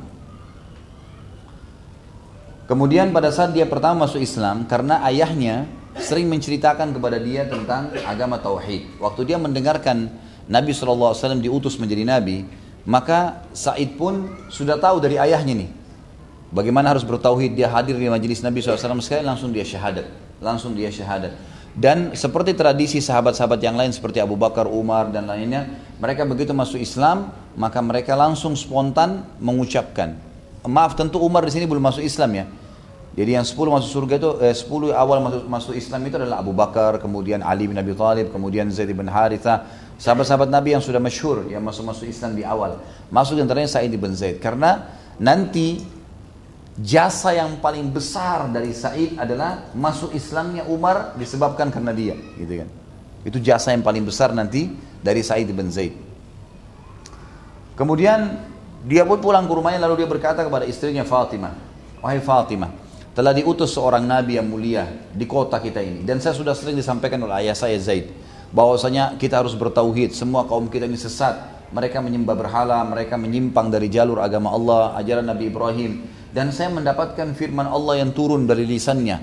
Lalu kemudian dia membacakan kepada istrinya Fatimah A'udzu billahi minasyaitonir rajim Iqra bismi rabbikal ladzi khalaq khalaqal insana min 'alaq Iqra wa rabbukal akram alladzi 'allama bil qalam 'allamal insana ma lam ya'lam gitu kan jadi ikra bismi rabbikal ladzi khalaq bacalah perkataan Tuhanmu yang telah menciptakan. Dan seterusnya sampai akhir ayat tadi. Kemudian Fatimah waktu dengar, Fatimah juga ini wanita yang baik, langsung spontan mengatakan, mulia benar kata-kata itu. Lalu apa panduanmu wahai Said? Said mengatakan, ikutilah wahai istriku. Lalu dia bilang, apa yang saya harus katakan? Lalu kata Said, ucapkanlah asyhadu an la ilaha illallah wahdahu la syarika la wa asyhadu anna Muhammadan abduhu wa rasuluh. Maka Fatimah pun tanpa ragu langsung mengucapkan syahadat. Masuk Islamlah mereka berdua dan akhirnya mereka mulai mempelajari Islam. Dan mereka selalu belajar Al-Quran dari seorang sahabat yang bernama Khabbab bin Arad. Khabbab bin Arad ini sahabat Nabi bekas budak, mantan budak orang-orang Quraisy dibebaskan oleh Abu Bakar Lalu kemudian dia pun masuk Islam dan menghafal ayat-ayat yang telah Nabi SAW sampaikan. Nah, Fatimah sama Zaid sama Said ini belajar Al-Quran dari Khabbab bin Arad. Tersebarlah berita pada saat itu di Mekah, kalau Islam sudah mulai menyebar. Zaid ibn Amr bin Nufair tadi, tokoh kita yang pertama sekali ayahnya Said ini, waktu dia suka nasihat-nasihatin masyarakat Mekah dulu, saudaranya sendiri, ayahnya Umar bin Khattab, namanya Khattab. Khattab bin Amr bin Nufail. Khattab ini kakaknya, gitu kan. Marah sama dia. Dia suka pukul adiknya. Zaid ini dipukulin, digebukin sampai berdarah, diusir, ditinggalkan di gua, di gunung jauh di, di kota Mekah. Lalu dia bayar orang untuk kerumunin, ya, jaga adiknya supaya tidak masuk ke Mekah. Itu yang dilakukan oleh Khattab, ayahnya Umar bin Khattab. Apa yang terjadi? Khattab sebagaimana Zaid mewariskan kepada Sa'id kebaikan, ketauhidan, Khattab ini kena benci dengan Allah, jadi kan ayahnya Umar bin Khattab dia warisi kepada Umar anaknya kebencian. Jadi dua saudara yang berbeda mewariskan juga hal yang berbeda.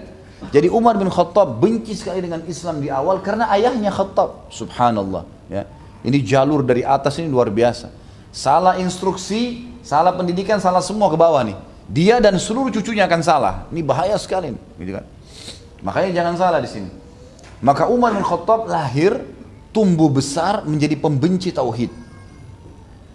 Bahkan Umar bin Khattab dalam saya sudah ceritakan dalam kisah beliau, tentu sebelum masuk Islam kita bicara, itu paling suka kalau keluar pagi menyiksa orang-orang Islam. Jadi selain budaknya dia keluar, dia partisipasi. Misalnya Abu Jahal, Abu Jahal kan teman dekatnya Umar bin Khattab, gitu kan. Sahabat dekatnya itu Abu Jahal. Maka dia selalu sama-sama dia tanya Abu Jahal, dia tanya, "Wahai Abu Hakam, siapa yang kau mau siksa hari ini?"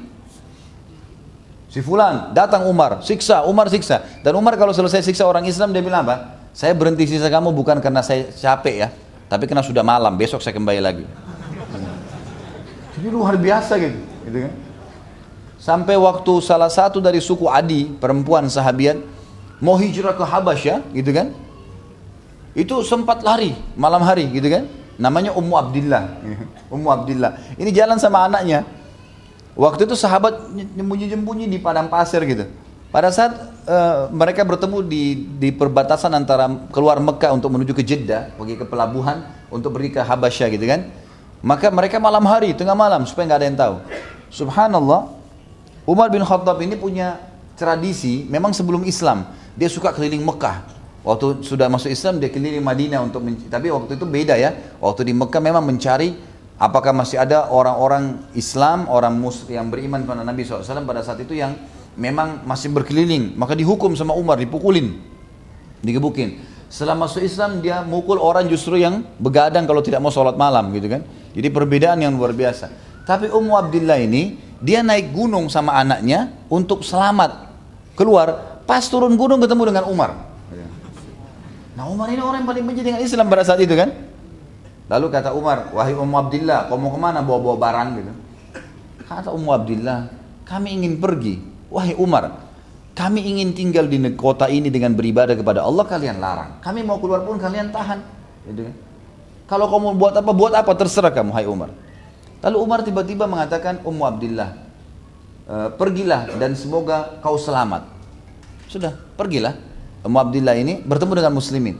Waktu bertemu dengan sebagian sahabat yang mau hijrah ke Habasyah, ditanya Ummu Abdillah ini terlambat kan? Ditanya, wahai Ummu Abdillah, kamu ke mana saja? Dia bilang, saya lewat gunung supaya nggak ketahuan. Kamu ketemu orang nggak?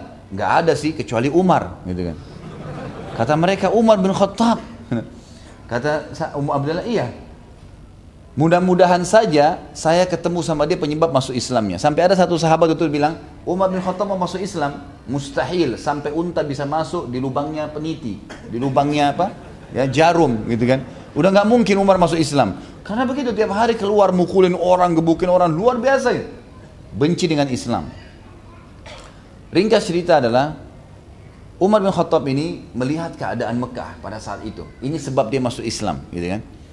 Dia melihat keadaan Mekah ini simpang siur. Jadi kadang-kadang paman sama ponakannya, karena ponakannya masuk Islam, pamannya siksa, gitu kan? Atau kalau ada orang yang masuk Islam, maka dibenci oleh masyarakat. Atau dia berusaha melawan keluarganya. Umar ini berpikir, ini apa ini? Gitu Dulu di Mekah tidak ada begini, orang satu saja. Nyembah berhala, nyembah berhala semua ini setelah datang ajarannya jadi kacau nih. Ini berarti sumbernya Muhammad nih, Sallallahu Alaihi Wasallam. Dia belum dia belum beriman pada saat itu ya. Maka dia pun menggunakan baju perangnya Umar radhiyallahu anhu, pakai baju perangnya, baju besi, pedangnya semua. Dan Umar ini terkenal di Mekah, kalau dia keluar mau membunuh, pasti dia pulang sudah membunuh atau dia mati dah. Jadi salah satunya, dia nggak pernah pulang. Kalau dia sudah niat mau bunuh satu orang, mesti dia ke sana dia bunuh.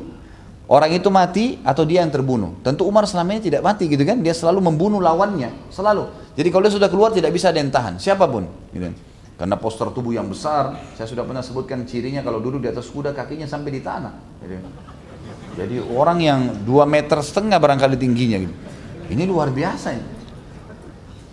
Maka Umar pun keluar dengan perisainya, dengan pedangnya gitu kan. Begitu dia jalan, dia ini ceritanya mau nyari Nabi Muhammad SAW. Dia ingin membunuh. Dia bilang ini sumber masalah, saya harus bunuh Muhammad hari ini. Kata Umar. Ya. Keluarlah dia. Begitu dia keluar dengan baju pedangnya, orang-orang semua tahu ini Umar lagi mau keluar, tapi siapa lagi yang mau dibunuh nih? Ketemu dengan satu orang sahabat masuk Islam tapi dia sembunyikan Islamnya namanya Nuaim Nuaim bin Abdullah. Nuaim ini radhiyallahu anhu menyembunyikan Islam. Lalu dia tanya, "Wahai Ibnu Khattab, kau mau ke mana?" Kata Umar, "Saya ingin mencari Muhammad dan membunuhnya." Nuaim sudah tahu. Kalau Umar pergi berarti salah satunya harus mati nih. Dia mati atau orang yang jadi targetnya gitu. Maka Nuaim kena takut pada Nabi SAW jangan sampai Nabi terjadi sesuatu. Karena baru, baru masuk Islam ya. Belum tahu kalau Allah akan menolongnya dan seterusnya belum sampai pada tingkat itu. Maka kata Nuaim untuk mengalihkan Umar dia bilang wahai Ibnu Khattab daripada kau repot-repot cari Muhammad lihat keluargamu sendiri. Keluargamu saya sudah ada yang ikut ajarannya. Umar tiba-tiba balik siapa yang kau maksud? Dia bilang iparmu Sa'id ibn Zaid dan istrinya Fatimah binti Khattab adikmu sendiri Umar bin Khattab dikatakan dalam riwayat wajahnya memerah kemudian dia tadinya mau bunuh Nabi SAW beralih langkah kakinya menuju ke rumah adiknya Fatimah dengan suaminya Sa'id bin Zaid. Ini tokoh kita gitu kan? Ternyata Sa'id bin Zaid sama Fatimah lagi baca Quran. Lalu Umar bin Khattab pun melangkah ke sana. Dan Umar ini kalau jalan telapak kakinya kedengaran. Jadi saking beratnya badannya gitu kan? Jadi waktu dia lewat di depan rumah Fatimah Fatimah tahu ini kakaknya lagi datang Khabbab bin Arad disembunyikan, guru ngaji mereka disembunyikan dalam kamar. Lalu Quran yang masih di atas kulit unta pada saat itu disimpan. Tapi belum sempat disimpan, Umar bin Khattab sudah mendobrak pintu. Gitu kan. Ini bukan cuma mengetuk tapi mendobraknya. Dalam riwayat dikatakan sampai rubuh pintu itu kan. Kemudian Umar masuk dan mengatakan, apa yang kamu lakukan? Gitu kan. Apa yang kalian lakukan? Apa yang saya dengar tadi? Gitu kan. Kata Fatimah, tidak ada apa-apa. Dia bilang tidak. Ada tadi yang saya dengar. Lalu kata Sa'id, Sa'id bin Zaid mendekati dia mengatakan, wahai Umar, kami mengikuti kebenaran. Dan kami mengikuti apa yang telah turun kepada Muhammad SAW yang diutus oleh Tuhannya Allah. Ama Umar dalam riwayat dikatakan Sa'id bin Zaid ini besar seperti dia, dipelintir lehernya, dijatuhin ke tanah, gitu kan. Terus dadanya didudukin oleh Umar. Sa'id ini. Lalu Sa'id sudah tahu ini Umar akan membunuh. Dia sudah hanuskan pedangnya, dia akan bunuh iparnya nih, Sa'id bin Zaid, gitu kan. Sa'id dengan pasrah mengatakan, walaupun kau bunuh saya tidak ada masalah. Saya tidak takut sama sekali. Fatimah rupanya tahu kakaknya nih, kalau bunuh ya bunuh, gitu kan. Dia membela suaminya. Kemudian dia mendekati, dia ingin mendorong Umar, Umar bin Khattab spontan memukul adiknya berdarah bibirnya, jatuh. Waktu jatuh, tiba-tiba Fatimah mengucapkan kalimat justru radhiyallahu anha yang membuat kakaknya Umar bin Khattab jadi luluh. Dia mengatakan, wahai musuh Allah, ya adu Allah. Kata Fatimah ini, Fatimah ini nggak pernah nggak pernah ada orang berani bicara kasar kepada Umar termasuk adik perempuannya lagi. Jadi, maka dia bilang wahai musuh Allah, kami telah bersyahadat asyhadu an la ilallah wa anna Muhammad Rasulullah. Kalau kau tidak mau percaya, kamu tidak mau ikut, terserah kamu. Lakukan apa yang kau inginkan. Saya sama suami saya siap mati. Maka tiba-tiba Umar bin Khattab luluh. Ini luar biasa nih sampai adik perempuannya pun berani membangkang gitu kan. Dia berdiri dari dada Said, Kemudian dia pun mengatakan, berikan saya apa yang kalian baca itu. Kata Fatimah tidak, saya tidak akan kasih. Kau kafir najis, gak mungkin saya akan kasih. Kata Umar baik, apa yang kau sarankan supaya bisa saya baca? Kata adiknya kamu harus mandi. Maka dia pun pergi mandi, gitu kan? Dan di sini sebagian ulama fikih mengatakan dianjurkan orang yang non muslim mandi, tapi ini sebenarnya tidak benar, gitu kan? Ini bukan jadi patokan karena waktu itu ijtihadnya Fatimah radhiyallahu anha. Itu upaya beliau sendiri. Karena terbukti dalam riwayat-riwayat Bukhari setelah Amal Fath pembebasan kota Mekah, suku-suku Arab kan banyak-banyak banyak yang masuk Islam ya. Tapi waktu itu Nabi SAW cuma suruh syahadat nggak ada yang disuruh mandi.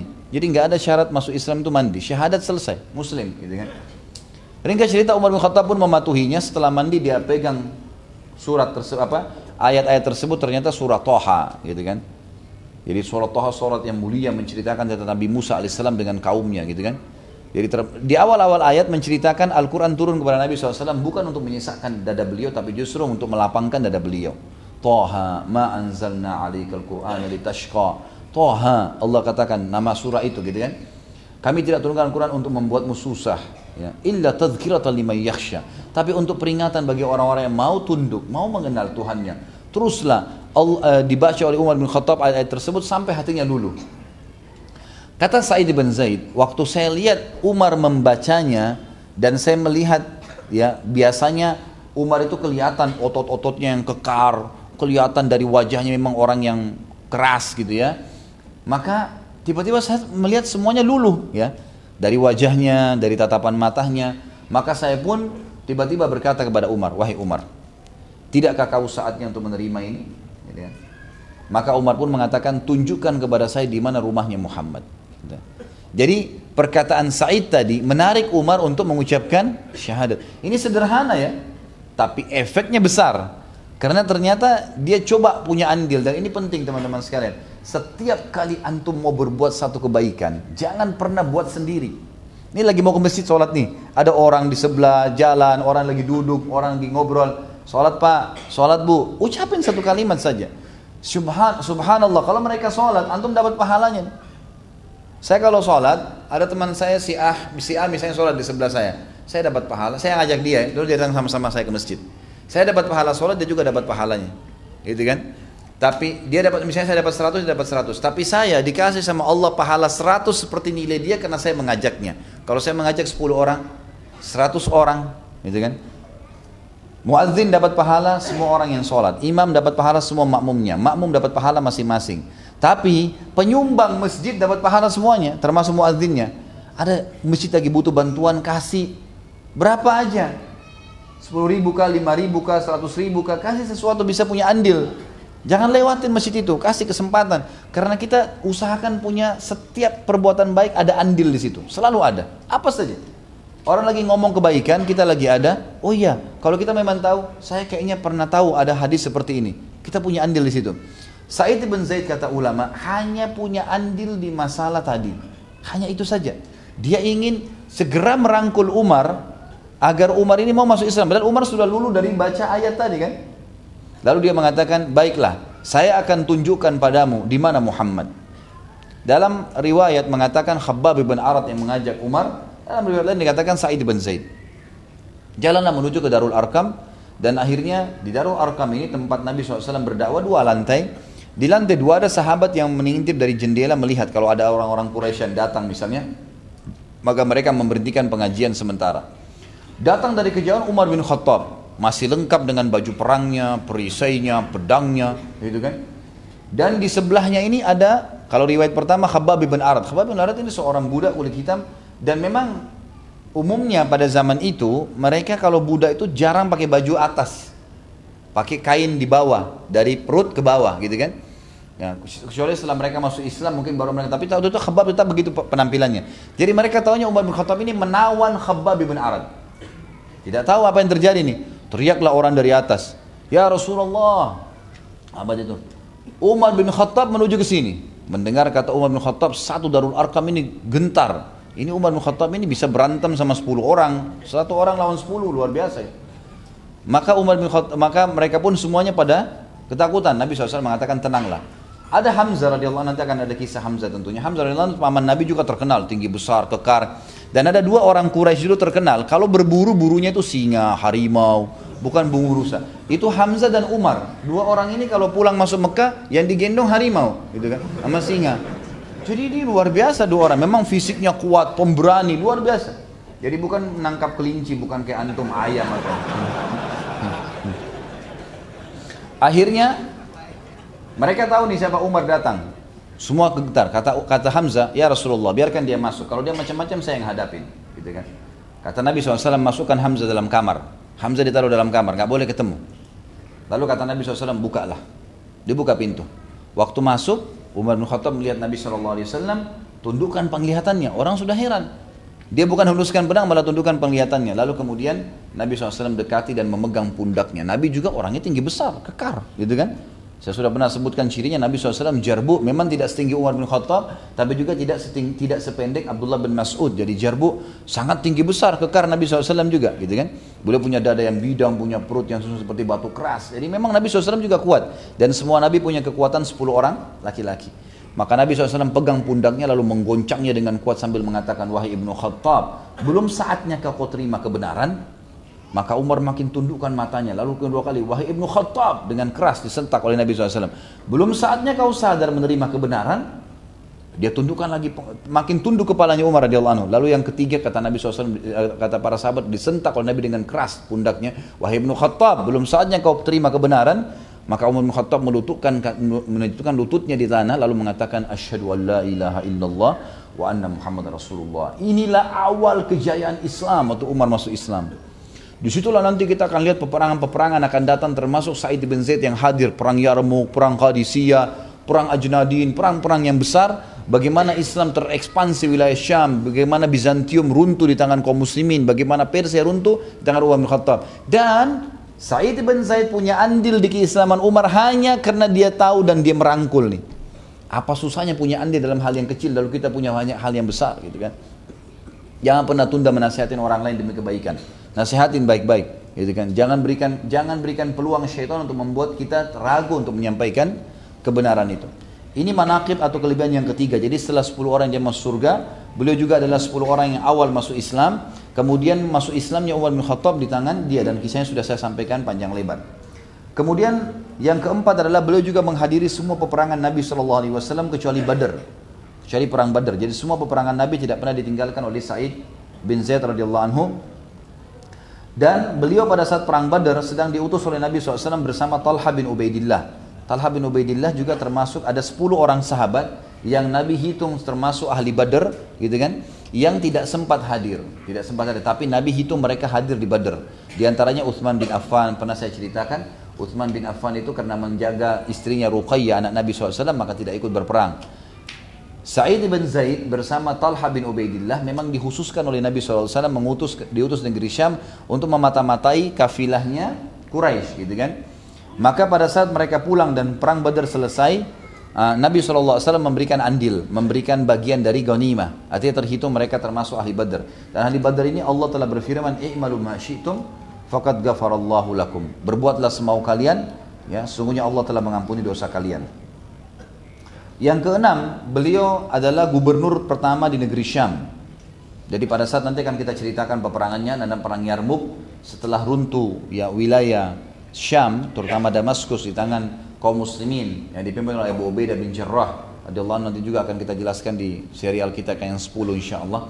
Tapi yang jelas pada saat itu Umar bin Khattab mengutus pasukan ke negeri Syam dan kemudian takluklah wilayah Syam itu di tangan kaum muslimin dan e, waktu itu pemimpinnya adalah Abu Ubaidah bin Jarrah. Abu Ubaidah bin Jarrah sahabat yang ke-10 nanti akan kita jelaskan kisahnya itu menunjuk Sa'id bin Zaid sebagai gubernur pertama. Tapi subhanallah Sa'id bin Zaid ini punya satu ciri khas teman-teman sekalian beliau selalu tidak mau menonjol. Jadi kalau ada keramian orang yang lagi bersedekah dia menghindar, dia jauh. Kalau ada keramian orang lagi tunjuk jadi pejabat dia menghindar, gitu kan? Termasuk ternyata waktu Umar bin Khattab menunjuk enam orang sahabat yang ditunjuk untuk uh, penghuni surga yang untuk menjadi ahli syurah, di sini Sa'id bin Zaid sengaja lari, nggak mau, gitu kan? Supaya Umar nggak tunjuk, gitu. Supaya Umar nggak tunjuk jadi ahli syurah. Jadi dia memang pada saat itu jadi gubernur beberapa hari lalu kemudian dia menurun mencopot dirinya sendiri. Mengatakan kepada Sa'id, uh, Sa'ad bin Abi Waqqas, pimpinan terbesar panglima perang di negeri, di, di, di, di pasukan Umar bin Khattab ini mengatakan janganlah tunjuk saya sebagai gubernur dan berikan, berikan kepada orang lain. Saya lebih suka menjadi orang biasanya muslimin. Biarlah saya jadi masyarakat. Di pasukan perang tidak mau pegang bendera. Enggak, saya di belakang. Biarin saya di belakang saya. Jadi itu menonjol terus dari dia. Makanya kalau kita baca kisah beliau kita tidak akan temukan banyak kisah yang dinukil, gitu kan? Dari kelebihan yang beliau lakukan karena selalu tersembunyi. Tapi tercatat beliau gubernur pertama di negeri Syam. Kemudian yang keenam adalah beliau selalu mensodakakan semua harta yang dimiliki. Jadi kaya raya sebenarnya Sa'id bin Zaid ini, tapi selalu disodokahkan. Cuman tidak ternukil karena dia selalu bersodakah sembunyi. Jadi dikatakan oleh para ahli sejarah menyebutkan biografi Said mengatakan dia termasuk mendapatkan jaminan surga karena masuk dalam hadis Nabi SAW Inna Allah yuhibbut taqiyul ghaniyul khafi Allah cinta dengan hamba yang suka bertakwa, patuh dengan Allah, yang kaya raya dan suka bersodokah serta orang yang suka menyembunyikan amal solehnya.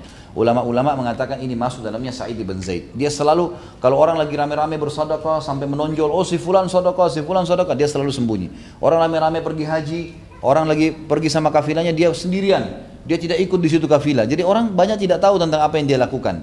Semua itu untuk menjaga keimanannya. Tapi intinya disnukil juga beliau yang keenam manakibnya adalah suka bersedekah semua harta dan dia cuma meninggalkan apa yang dibutuhkan oleh keluarganya saja. Kemudian juga yang selanjutnya yang ketujuh adalah beliau menghadiri perang Yarmuk. Ya, beliau menghadiri perang Yarmuk.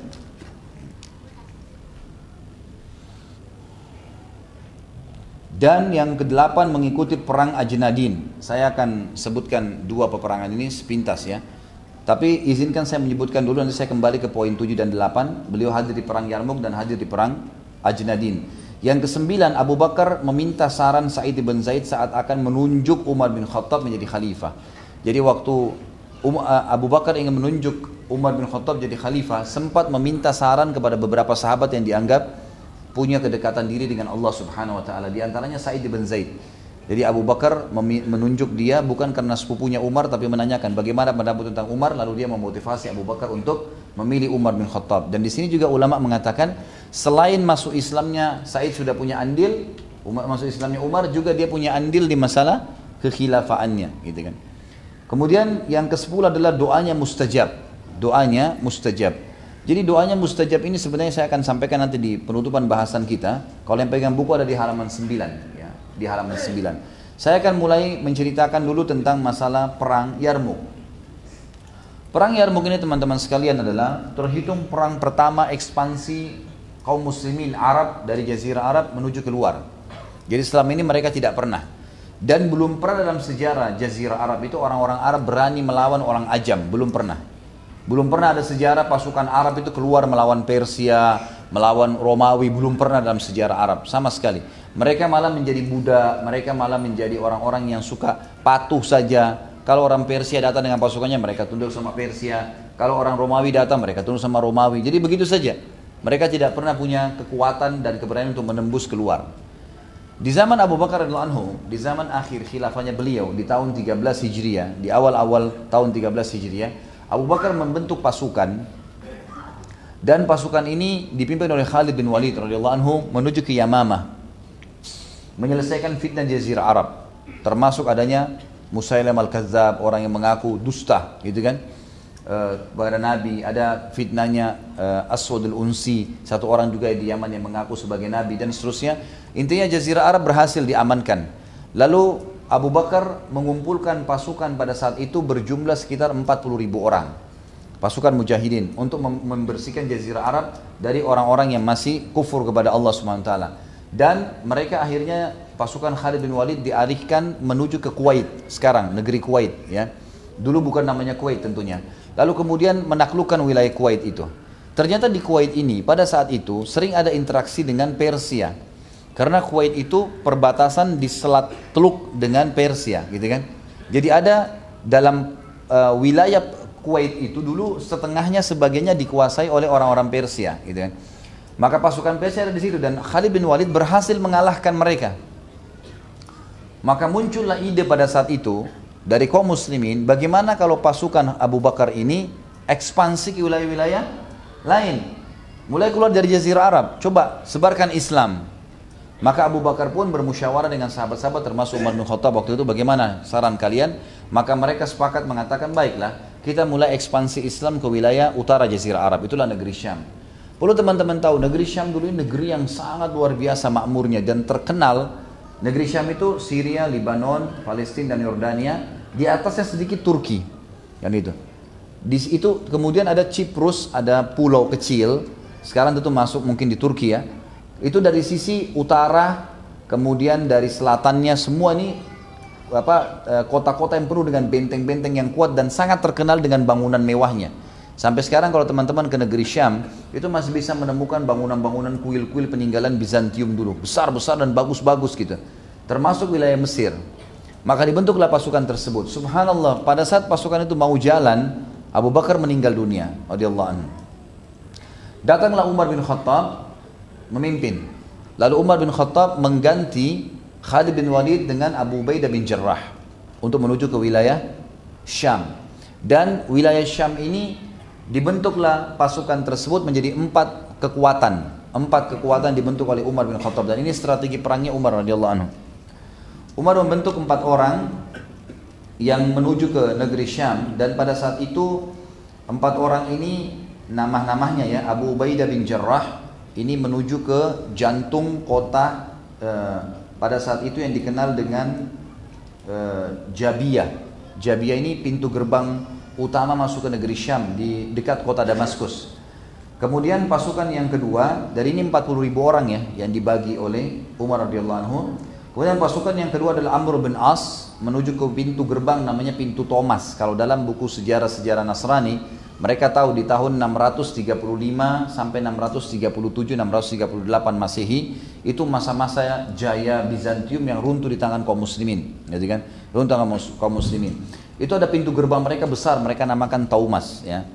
Kemudian ada itu Amr bin As, kemudian ada Khalid bin Walid itu masuk dari pintu timur dan ada Yazid ya Ibn Abi Sofyan, ini kakaknya Muawiyah bin Abi Sofyan, nanti akan jadi gubernur di Syam juga. Ini ke wilayah pintu gerbang namanya Paradis. Jadi ada empat pintu gerbang yang besar. Lalu mulailah muslimin mengepung keempat pintu tersebut pada saat mereka mengepung pintu tersebut, ada kota-kota yang besar di belakangnya, seperti misalnya Damaskus, Fihil, Fihil ini sekarang Yordania. Kemudian ada Emesa, Emesa itu Hims, di masuk dalam negeri Syam, masuk dalam wilayah Syria sekarang. Ada Aleppo atau bahasa Arabnya Halab, ya. Kemudian ada Antokia atau Antakia dalam bahasa Arab disebutkan. Ini semua kota-kota pendidikan, kota-kota yang penuh dengan benteng-benteng yang mewah. Kerajaan Romawi besar dulu, kerajaan Romawi besar. Maka akhirnya mereka pun menembus ya empat pintu tersebut dimulai dengan pasukan Khalid bin Walid yang berhasil menembusnya gitu kan. Dan Sa'id bin Zaid berada di pasukannya Abu Ubaidah bin Jarrah. Jadi pasukan yang satu yang bisa tembus di sana. Pada saat itu, pada saat pintu gerbang mulai terbuka, ya, gitu, maka Raja Bizantium waktu itu mulai Heraklius namanya, dia mulai merasa awalnya dia pikir pasukan Arab muncul kecil lah ya paling bisa dihadapin dengan gubernur-gubernurnya. Tapi setelah runtut jebol tembok pertama gerbang mereka maka mereka mulai pertimbangkan tuh. Lalu dia pun mengumandangkan segera mungkin agar seluruh wilayah Bizantium waktu itu membentuk pasukan. Dibentuklah pasukan terbesar pada saat itu mencapai jumlahnya 120 ribu pasukan. 120 ribu orang ini berhadapan dengan pasukan Abu Ubaidah bin Jarrah dan sahabat-sahabat Nabi yang lain kecuali Amr bin As. Amr bin As waktu itu beliau keluar ya meminta kepada Umar bin Khattab untuk mengekspansi Islam ke Afrika, ke Mesir. Maka dari 40 ribu tinggal 24 ribu saja, 16 ribunya bersama dengan ya, Amr bin As. Ringkas cerita adalah pada saat ya, pasukan salib ini yang besar dikenal mereka membentuk pasukan besar dan mereka akhirnya ber, berkumpul di sebuah pesisir namanya Yarmuk. Yarmuk ini sebuah lembah yang luas, banyak bebatuan dan juga di sebelah baratnya itu ada lautan, ada sungai gitu kan. Dikenal dengan wilayah Yarmuk. Nah, Yarmuk ini sebenarnya dipilih oleh orang-orang Romawi supaya tidak pasukan muslimin tidak masuk ke dalam kota, tidak menguasai kota-kota mereka. Pada saat mendengar hal tersebut, maka pasukan muslimin pun berkumpul di sana dan Abu Bakar maaf uh, waktu itu perintah dari Umar bin Khattab untuk bersatu semuanya. Tidak boleh pisah. Tidak boleh pisah. Awalnya pasukan Bizantium ini berpisah. Ya, kan? akhirnya mereka bersatu semua. Dan Bizantium ini dibagi menjadi tiga bagian oleh orang-orang Nasrani tentunya. 80 ribunya itu adalah infanteri. Pasukan perang infanteri. Kemudian 80 ribu pasukan berkuda 80 ribu lagi jalan kaki dan mereka itu uh, dirantai satu sama yang lain. 80 ribu orang dirantai jadi mereka terantai dan semua badannya dari kepala sampai kaki semuanya besi. Di depan mereka, jadi setiap 10 orang pasukan Kristen itu yang sedang jalan di rantai itu ada satu patrik, patrik ini kayak pendetanya yang memegang kayu salib, eh, bukan kayu salib, besi salib dari emas. Dan kemudian mereka jalan ingin menghadapi kaum muslimin. Di sini Sa'id bin Zaid menceritakan kepada kita tentang pengalaman pribadinya. Pada saat itu dia bilang dan itu tentu yang pegang buku tahu ya. Di sini ada disebutkan ceritanya. Bagaimana pada saat itu Sa'id bin Zaid berkata, kami melihat pasukan Bizantium ini lebih dari 100 sekitar 120 ribu orang dan mereka melantunkan doa-doa dan bahasa-bahasa mereka. Di depan-depan mereka dipimpin oleh para pastor-pastor yang membawa salib yang dibuat dari dari dari emas. Kemudian suara mereka bergemuruh dan tradisi pasukan salib waktu itu perisai mereka yang dari besi, mereka pukulkan dengan pedang mereka sehingga mengeluarkan suara yang besar gemuruh. Kata Sa'id bin Zaid, maka rasa takut sempat masuk ke dalam hati kaum muslimin. Masuk ke dalam hati muslimin. Ini masalah ini. Mereka kendor, jumlahnya lebih sedikit dan ini suara pasukan Nasrani luar biasa nih. Suara pedang mereka dipukulkan ke perisai dan suara mereka yang teriak-teriak melantunkan apa yang pastor mereka ucapkan dari doa-doa mereka. Maka Abu Ubaidah bin Jarrah pun memotivasi para sahabat pada saat itu untuk mereka tidak boleh takut, mereka harus berpegang pada firman Allah, "In tansurullah yang surkum." Kalau kalian memenangkan agama Allah, Allah akan tolong kalian. Terus memotivasi mereka. Kata Sa'id bin Zaid, sampai saya melihat ada satu orang, tapi tidak disebutkan namanya dalam riwayat, berkata kepada Abu Ubaidah bin Jarrah. Dia bilang, "Wahai Abu Ubaidah, saya ingin mati syahid sekarang." Sementara orang lagi kendor semua, gitu kan? Orang lagi tidak punya semangat nih. Jumlahnya cuma 24 ribu melawan 120 ribu. Jadi sama dengan antum sendiri melawan lima orang gitu kan. Jadi lima kali lipat nih 120 ribu. Dia bilang tiba-tiba orang tersebut mengatakan ada pesan yang kau ingin sampaikan kepada Rasulullah wahai Abu Ubaidah. Dia tahu dia akan mati syahid. Kata Abu Ubaidah sampaikan salam kami kepada Nabi Shallallahu Alaihi Wasallam. Maka orang tersebut dia bilang maju menembus pasukan sampai hanya dibunuh. Dan bunuhnya itu memang kelihatan dikeroyokin. Satu orang lawan 120 ribu kan luar biasa maka pada saat dia maju menembus dipukul-pukulin. Sahabat ini sempat membunuh beberapa orang gitu kan. Lalu sah para pasukan ini mulai tambah redah gitu kan. Ini gimana nih? Bisa nggak kira-kira? Dan mereka makin mendekat pasukan salib ini makin besar. Jadi 120 ribu itu membentuk seperti letter U seperti uh, busur panah kemudian mendatangi muslimin yang ada satu kelompok. Karena Umar memerintahkan mereka untuk satu kelompok. Mereka tidak menyebar gitu kan? Maka di sinilah peran Said. Di dalam buku yang sedang kita bahas mengatakan singahnya Yarmuk apa yang dikatakan apa yang dilakukan oleh Said?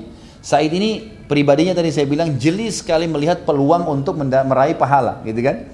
Jadi dia radhiyallahu anhu tiba-tiba di depan pasukan musuh yang banyak dia berada kebetulan di depan di sebelah Abu Ubaidah Tiba-tiba dia loncat dari kudanya, ya, dia sempat menjatuhkan dirinya ke tanah padang pasir dan pasukan kafir pada saat melihat dia menjatuhkan dirinya ke tanah dengan gerakan tertentu membuat mereka tiba-tiba berhenti. Karena dia dia menggulingkan dirinya ke depan. Jadi kayak ah, masih ada ladang padang pasir yang kosong dia gulingkan badannya di situ. Sehingga pasukan salib ini melihat apa yang, e, orang ini sedang lakukan Said bin Zaid. Pasukan muslimin juga melihatnya. Lalu Said bin Zaid pun dia bilang saya berdiri di atas lutut saya. Lalu saya pun membangun semangat saya yang tadinya begitu takut dia bilang. Begitu saya takut tadinya, Kemudian saya semangatkan diri saya, saya mengatakan tidak mungkin saya kalah bila saya berada di agama Allah. Maka saya pun bertakbir sambil mengambil ya belati saya dan alat-alat saya. Kemudian saya menyerang musuh tersebut. Saya bin Zaid menyerang sendiri. Menyerang sendiri. Dari 120 ribu tadi diserang juga sama dia. Tapi serangannya Sa'id bin Zaid berbeda. Gitu kan. Dia menyerang orang yang paling besar dari pasukan kafir itu dan yang di atas kuda. Pasukan kuda ini sama kalau kita sekarang tank gitu kan. Nggak bisa sembarangan dikalahkan gitu. Dia menyerangnya, dia meloncatinya, lalu dia membunuhnya. Kemudian pada saat membunuhnya sempat menusukkan pedang lalu menariknya, mengoyaknya orang itu lalu narik, ditarik lalu dijatuhkan di di lapangan yang luas tadi. Tanpa orang itu, orang itu belum sempat mau menantang memang ya. Dia datang langsung dia membunuhnya. Pada saat kejadian tersebut terjadi, maka seluruh pasukan salib tadi yang memukul-mukul pedangnya itu bersuara berhenti semua. Karena ternyata yang dibunuh ini salah satu pimpinan mereka, gitu kan? Yang dikenal kuat sekali kalau berperang. Said bin Zaid berhasil membunuhnya. Maka setelah itu kaum muslimin pun muncul semangatnya dan akhirnya mereka bertakbir dan Abu Ubaidah bin Jarrah menyuruh mereka untuk menyerang. Akhirnya mereka menyerang dan dimenangkan oleh kaum muslimin. Jadi kan? Dimenangkan oleh kaum muslimin. Jadi di sini sebenarnya Said bin Zaid bukan pimpinan perang, tapi peran dia dalam segera menyambut kebaikan. Ini penting sekali teman-teman sekalian, ya. Jangan pernah ragu ketakutan dan kekhawatiran yang muncul itu karena syaitan. Nggak boleh dibiarkan. Antum kalau ngantuk malam harus berdiri lawan, nggak bisa nggak. Harus lawan berdiri bangun gitu kan. Nanti setelah kita lakukan maka akan dengan sendirinya kita akan sholat tuh. Mau sodokah dimasukkan oleh syaitan was-was. Nanti kurang, nanti begini, nanti kamu butuh. Sodokahkan, lawan langsung. Said bin Zaid memberikan pelajaran kepada kita itu. Dia mengatakan, demi Allah begitu saya turunkan lutut saya di tanah dan saya niat mau menyerang mereka serta saya melangkahkan kaki saya lari menyerang orang yang terkuat di antara mereka, maka rasa takut saya tiba-tiba hilang dan Said bin Zaid tidak terluka sedikit pun dalam peperangan tersebut. Gitu kan? Jadi ini sebuah pelajaran yang luar biasa kita ambil dari perang Yarmuk. Tentu teman-teman sekalian, perang Yarmuk ini perang yang sangat besar ya. Butuh bahasan sendiri, saya tidak saya tidak membahasnya semua. Saya tidak membahasnya semua tapi kita akan sisihkan waktu nanti insya Allah khusus untuk membahas masalah peperangan-peperangan di dalam Islam. Karena ini butuh panjang lebar penjelasannya dan banyak tokoh Islam itu. Tapi yang jelas peran daripada Said bin Zaid seperti tadi di perang Yarmuk. Dialah akhirnya kata ulama memanen pahala seluruh wilayah Syam yang akhirnya takluk di tangan kaum muslimin. Sebagaimana Umar bin Khattab, Abu Bakar dan sahabat-sahabat Nabi yang lain yang punya peran juga punya andil. Karena pada saat itu sahabat sempat kendor dan lagi semangat gara-gara dia memotivasinya. Kemudian perang Ajnadin, Ajnadin ini istilah bagi perang Palestina. Jadi setelah Damaskus runtuh, kemudian beberapa wilayah-wilayah juga sekitaran luntur termasuk Aleppo atau Fihil juga termasuk Yordania ditaklukkan oleh kaum muslimin. Ada kisah peperangan yang panjang lebar di sini. Termasuk ada satu jenderal uh, Nasrani yang masuk Islam. Di tangan Khalid bin Walid. Nanti ada bahasan di tangannya Khalid bin Walid pada saat itu. Dan dia memang uh, terkenal sekali mendengar kalau Khalid bin Walid ini diberikan julukan pedangnya Allah. Jadi kan sebagaimana kata Nabi SAW ya pedangnya Allah Khalid bin Walid adalah sangat pedangnya Allah yang terhunus. Maka dia pun sangat kuat. Dia mengajak Khalid bin Walid duel. Pada saat akan masuk ke Palestina atau Ajnadin perang Ajnadin ini maka dia pun keluar kemudian dia meletakkan bendera salib di tengah-tengah e, kancah peperangan.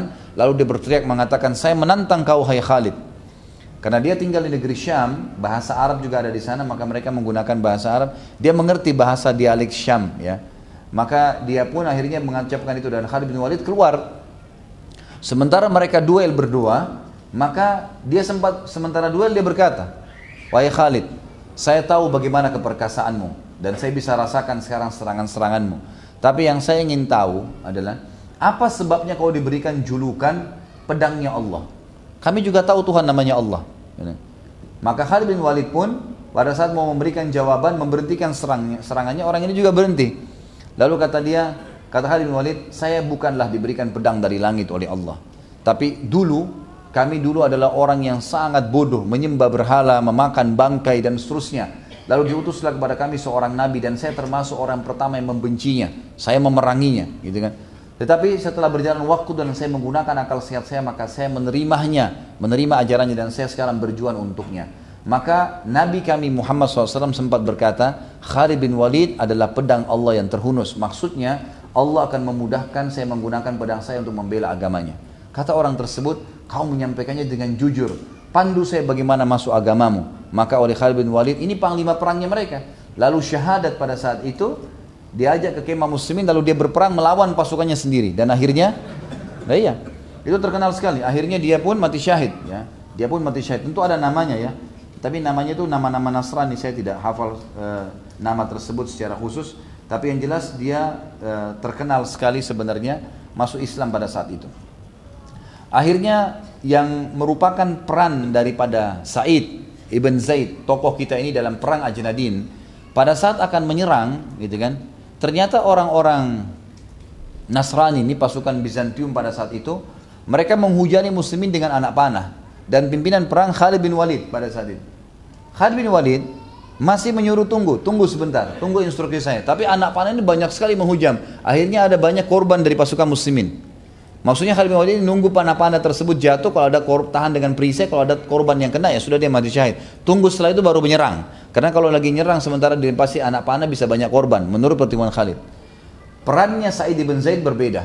Waktu dia lihat anak-anak panah dilemparkan dia teriak, "Wahai Khalid, kau membiarkan panah-panah mereka menyerang kami sementara Eh, sehingga membuat kuda-kuda kami jadi korban, orang-orang kami jadi korban dan kami kita diam saja, serang sekarang. Tidak ada urusannya dengan panah itu nanti tunggu habis atau tidak. Maka dengan dengar statement dari Said bin Zaid dan ini saya bilang tadi ya, bagaimana jeli memiliki andil dalam sesuatu yang benar. Maka Khalid bin Walid mendengar Said langsung mengatakan Said benar. Maka Khalid pun mengatakan saya akan takbir seranglah. Semoga Allah bersama kalian. Maka akhirnya kaum muslimin pun menyerang dan berhasil membebaskan Ajnadin atau Palestina gitu kan. Dan ini yang disebutkan dalam buku-buku tentang perannya ya Said ibn Zaid. Dan kita tutup teman-teman sekalian dengan poin yang ke-10 tadi tentang doanya yang mustajab radhiyallahu anhu. Beliau setelah bebasnya negeri Syam dari apa namanya? E, dari e, orang-orang Nasrani pada saat itu dan pasukan muslimin sudah masuk dan seluruh wilayah pada saat itu banyak yang takluk di antaranya tadi saya bilang ada wilayah Damaskus dikepung dari empat pintunya kemudian berhasil tembus oleh kaum muslimin. Kemudian Fihil Fihil ini adalah uh, Yordania tadi. Dan di sini Yordania ini terkenal dengan ada irigasi air ya. Uh, kemudian pasukan salib menghancurkan irigasi tersebut sehingga membuat tanah-tanah jadi becek dan pasukan muslimin tidak bisa jalan. Tapi dengan hikmah Allah air tersebut malah masuk ke benteng-benteng mereka dan membuat mereka jadi susah dan akhirnya pasukan muslimin memanahi mereka dengan anak panah dan akhirnya Yordan jatuh di tangan kaum muslimin. Kemudian juga Emesa, Emesa ini Hems, terkenal kota yang sangat besar di Syam, di puncak musim dingin dikepung oleh kaum muslimin, tapi akhirnya berhasil juga ditaklukkan oleh kaum muslimin. Dan Aleppo yang pada saat itu berada di tempat yang terjal dan susah sekali di tebing-tebing gunung itu kan? Dan di dalamnya itu di atas gunung itu mereka jadi orang harus lewat lereng-lereng gunung. Jalan-jalannya mereka tertutup dan ada pintu gerbang cuma satu jadi untuk naik itu susah sekali. Di dalamnya itu kota besar sekali, terkenal sekali. Aleppo ini terkenal sekali.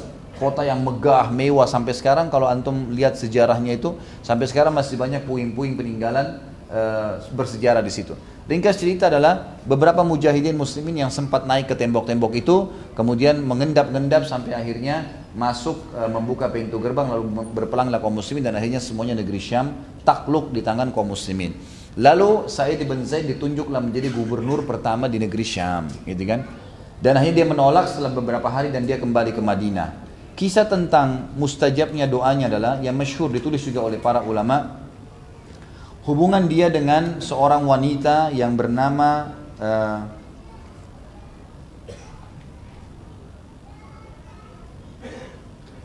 sebentar nama wanita ini Arwah binti Uwais ya Arwa binti Uwais ini, ya.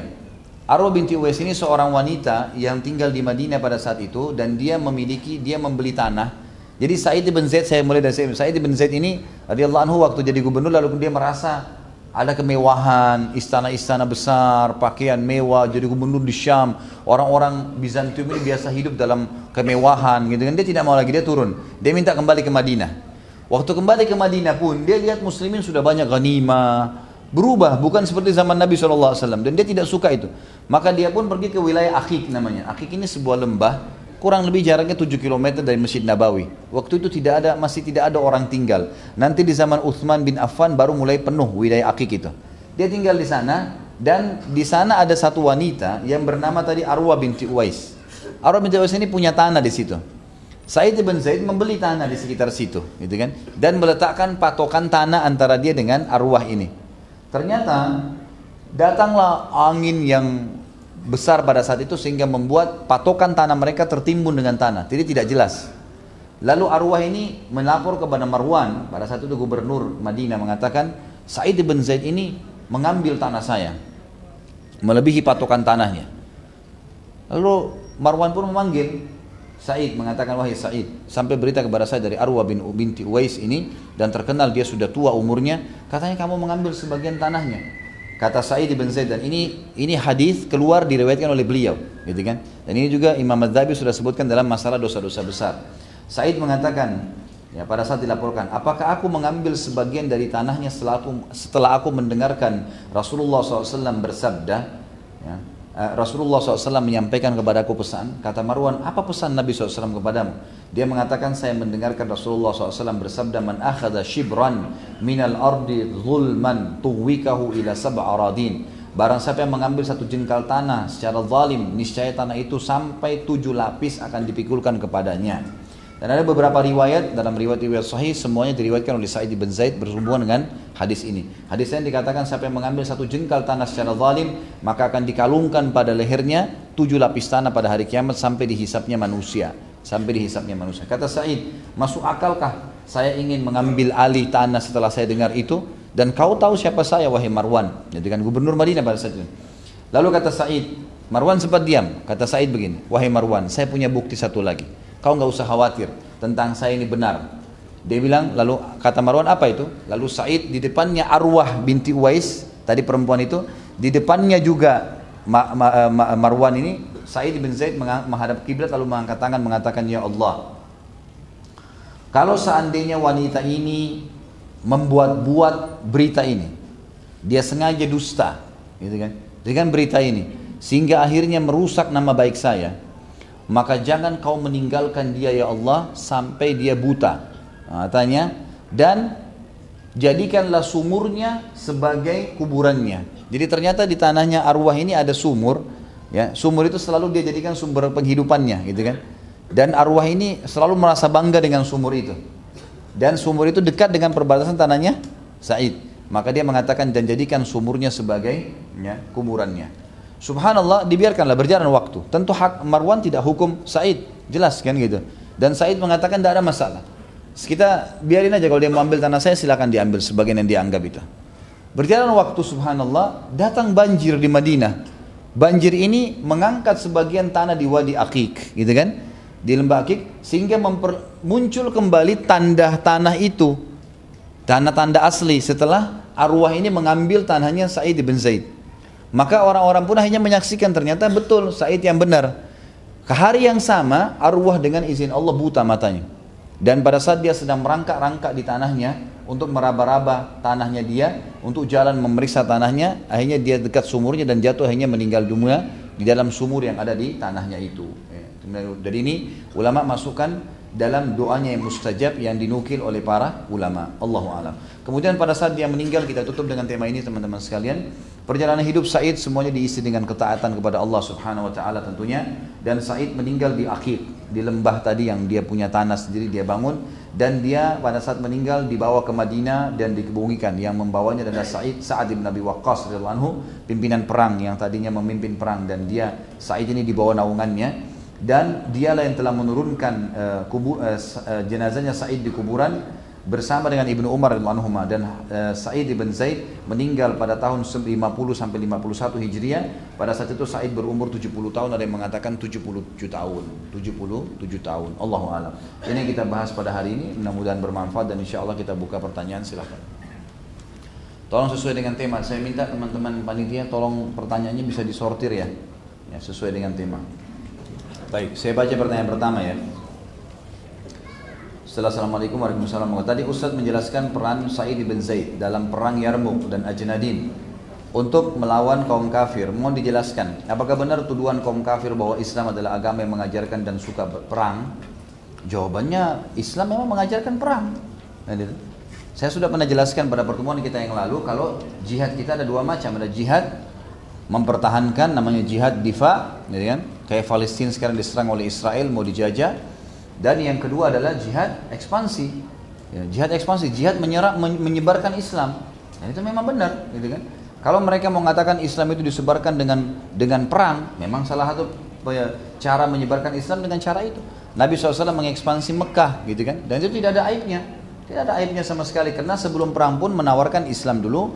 Kalau mereka nolak baru baru membayar jizyah. Kalau mereka nolak baru kemudian ya, mereka diperangi. Memang seperti itu. Dan kita lihat tadi peperangan kaum muslimin menyerang wilayah Persia, menyerang wilayah ada juga perang di zaman Umar bin Khattab. Saya sarankan teman-teman ikuti kembali kisah Umar. Ada perang Qadisiyah, lebih besar lagi daripada perang Yarmuk tadi. Kalau perang Yarmuk pasukan Romawi cuma 120 ribu, itu kalau perang Qadisiyah dipimpin oleh Sa'ad bin Abi Waqqas itu 240 ribu orang, lebih besar lagi. Melawan sekitar 30 eh, ribu dari pasukan muslimin. Tapi akhirnya mereka memenangkan peperangan. Dan pada saat itu ditawarkan saya sudah ceritakan pada pertemuan yang lalu kan bagaimana saat bin Waqqas mengutus Rubai ibn Amir kemudian beberapa sahabat-sahabat Nabi yang lain negosiasi. Ya. Kalau mereka mau masuk Islam maka ditinggalkan kitabullah dan sunnah nabinya. Ini Al-Quran ini sunnah Nabi. Silahkan jalankan. Kami tidak akan mengambil kerajaan kalian jabatan kalian. Memang begitu Islam menawarkan seorang pimpinan perusahaan kalau masuk Islam tidak direbut perusahaannya silahkan tetap dalam perusahaan anda. Tapi terapkan sekarang hukum Islam gitu kan? Taat kepada Allah Subhanahu Wa Taala dan Rasulnya Muhammad Sallallahu Alaihi Wasallam. Jadi mereka mau lemparkan isu begitu tidak ada masalah. Ya, kenapa harus takut dengan isu itu? Memang betul gitu kan? Kita menyebarkan Islam dengan ekspansi salah satunya memang begitu. Benarkah para sahabat mengecat jenggot mereka dengan cat warna hitam? Kalau warna hitam saya tidak pernah temukan riwayat. Bahkan ada hadis yang melarang. Ada hadis yang melarang itu. Yang benar adalah warna merah. Ya, merah kecoklat-coklatan dan itu terjadi pada saat Nabi SAW melihat jenggotnya Abdullah bin Umar yang masih muda waktu itu tapi sudah ada warna putih. Maka Nabi SAW menyuruh mewarnainya dan beliau mengatakan wajtanibus sawat dan jauhi warna hitam gitu kan. Jadi Ibn Umar waktu itu menggunakan kalau kita di Indonesia bahasanya pacar ya warnanya kemerah-merahan. Apakah tingkatan keutamaan sahabat-sahabat berbeda yang berbeda membedakan juga keadaan keimanan mereka? Misal kisah Said yang jarang terungkap dengan amal-amal lain dibandingkan dengan misal para penuntut ilmu. Tentu saja, ya, tentu saja berbeda-beda. Ya, berbeda-beda, tentu ber, tidak sama semua levelnya. Ya, ada sahabat, ada kalangan sahabat kan yang berzina, gitu kan? Sehingga dirajam. Kisah tentang wanita yang berzina akhirnya dirajam oleh Nabi SAW. Ada sahabiat yang pernah mencuri namanya Fatimah ya yang dia punya kedudukan uh, di Mekah lalu pada pada saat itu sahabat ingin melobi Nabi SAW supaya tidak dipotong tangannya. Lalu kata Nabi SAW kalau Fatimah anaknya Muhammad mencuri saya akan potong tangannya. Lalu dipotonglah tangan orang tersebut. Ada di antara sahabat juga yang melakukan kemaksiatan gitu ya. jadi memang mereka manusia biasa punya tingkatan-tingkatan iman yang berbeda-beda gitu kan? Ada sahabat yang menonjol dengan perilaku-perilaku dan itu yang kita pelajari. Itu yang kita pelajari. Tentu tidak semua sahabat akan kita pelajari karena ada sahabat yang tidak sempat punya peran. Mereka datang syahadat, mereka pulang, gitu kan? Bahkan ada di antara mereka setelah Nabi SAW meninggal menolak membayar zakat. Maka akhirnya mereka difonis kafir oleh ya, Abu Bakar dan diperangi sampai mereka taubat kembali lagi, gitu kan? Seperti itu. Jadi memang berbeda-beda. Pada pembahasan sirah lalu, Ustaz sempat bercerita tentang seorang khalifah datang menyerbu Romawi dengan membawa pasukan muslim dalam jumlah besar sebab teriakan seorang muslimah yang diganggu kafir sebab ditarik jilbabnya kalau tidak salah. Pertanyaan apakah khalifah tersebut adalah khalifah Al-Mu'tasim bin Harun Rashid? Jawabannya iya. Mu'tasim namanya. Jadi ada dua ada dua riwayat. Ada yang mengatakan Mu'tasim. Mu'tasim ini kalau tidak salah tahun 229 dia meninggalnya Hijriyah. Ada yang mengatakan itu adalah Umar bin Abdul Aziz. Tapi yang benar adalah Mu'tasim. Mu'tasim memang mengutus uh, pasukan dan akhirnya mengepung wilayah uh, sebagian besar wilayah yang belum masuk Islam pada saat itu di musim dingin dan dia menggunakan keledai yang sudah disebutkan oleh pasukan Nasrani itu. Sementara Umar bin Abdul Aziz menyerang e, mengancam menyerang pada saat itu Romawi karena ada satu orang yang buta matanya, hafid Quran dipenjarakan di penjara e, kerajaan Bizantium. Apakah juga ia seorang khalifah yang berfaham Mu'tazilah di masa Imam Ahmad yang memenjarakan beliau? Akhir-akhirnya iya, akhir-akhirnya, gitu kan. Tapi ini kisah-kisah di awal-awal tentang masalah itu. Jika benar demikian, bagaimana kita bisa mengambil hikmah dan ibrah dari dua fakta di atas, di mana satu sisi kita kagum dan merindukan ketegasan luar biasa dari pemimpin tersebut, dan satu sisi lain kita tidak membenarkan Mu'tazilah. Tentu saja saya sudah bilang teman-teman sekalian, kalau ada sesuatu yang positif dari seseorang, gitu kan, yang tidak melanggar agama, dan itu tidak ada pelanggaran agama di situ, seperti misalnya dia membela Muslim masih dalam jihad, maka itu satu hal yang positif. Tapi kita tidak mengambil pemahaman akidah yang bertolak belakang dengan apa yang diajarkan oleh Nabi SAW sehingga Imam Ahmad rahimahullah menolak itu gitu kan. jadi kita tolak pemahaman Mu'tazilahnya tapi perilaku yang terjadi pada saat dia membela seorang muslim adalah sebuah keputusan yang positif hanya itu saja Apakah ada riwayat haji atau tawaf dari nabi-nabi setelah Nabi Ibrahim alaihissalam? Saya tidak tahu. Allahu alam. Apakah memang pernah Nabi Musa, Nabi Isa pernah tawaf di Mekah? Saya tidak pernah temukan riwayatnya itu. Tapi ada riwayat tentang masuk agama Yahudinya namanya Tabban As'ad. Tabban As'ad ini salah satu raja Yaman yang akhirnya masuk agama Yahudi. Jadi dia ceritanya datang dari Yaman, dia suka bisnis, kemudian dia datangkan uh, dia bawa anaknya ke Madinah. Waktu itu Madinah belum belum masuk Islam. Nabi SAW belum lahir nih ceritanya. Tabban Asad ini belum lahir Nabi SAW. Maka Tabban Asad ini lalu meninggalkan anak laki-lakinya untuk berbisnis di Madinah. Lalu terjadi cekcok dengan satu masyarakat Madinah. Akhirnya anaknya terbunuh. Tabban Asad ini raja di Yaman. Madinah belum ada rajanya pada saat itu. Kemudian dia mengutus pasukan untuk mengepung Madinah. Selama 40 hari dia mengepungnya. Dan akhirnya keluarlah dua pendeta Yahudi dari Madinah yang memang sengaja menunggu risalah Nabi Muhammad SAW. Kemudian keluar menanyakan, wahai Raja Tabban, anda mau apa di sini? Kata Tabban, saya ingin menghancurkan negeri ini. Kata dua pendeta itu tidak mungkin anda bisa, mustahil. Kata kata Tabban kenapa? Tabban waktu itu kebetulan penyembah api, penyembah api. Kata Nabi kata uh, Tabban kenapa saya tidak bisa? Kata dua pendeta Yahudi itu karena ini adalah tempatnya tempat hijrahnya Nabi terakhir. Tidak mungkin kau bisa hancurkan. Lalu mulai dia bertanya siapa itu Nabi, apa agama kalian, sampai akhirnya dia tertarik masuk agama Yahudi. Dan ini cerita tentang awal mula masuknya agama Yahudi Jazirah Arab. Lalu kemudian Tabban As'ad mengajak dua pendeta Yahudi tersebut menuju ke Yaman dari Madinah menuju ke Yaman itu lewatin Mekah. Pas tiba di sekitar Mekah istirahat sebentar, ada satu suku namanya suku uh, ya Allah saya lupa namanya. Kalau tidak salah, hmm, saya lupa nama suku ini, tapi suku ini saya sebutkan dalam sirah. Suku ini membenci penduduk Mekah, membenci juga penduduk Madinah. Maka dia mengatakan kepada Taban Asad Wahai Raja, maukah kamu mendapatkan uh, banyak sekali harta, banyak sekali harta dan tidak perlu perjuangan, tidak perlu perang. Kata Tabanasa tentu saja. Dia bilang dalam kota ini ditunjuk Mekah, ada sebuah rumah tua ditu dituakan oleh masyarakatnya, maka hancurkanlah di bawahnya banyak emas. Dan memang waktu itu masyarakat Mekah biasa membuat emas-emas, patung-patung emas, kalau yang kaya raya lalu dikubur, di, dimasukkan di bawah Ka'bah, gitu kan. Maka Taban Asad mengatakan tentu saja, dia bentuklah pasukannya lalu dia mau menyerang. Waktu bentuk mau, bentuk mau menyerang, tiba-tiba dua pendeta Yahudi ini menahannya mengatakan Anda mau ke mana Taban? Kata Taban saya disampaikan kalau saya akan di dalam sini ada dalam kota ini ada rumah tua dan di sana ada ada emas saya ingin ambil.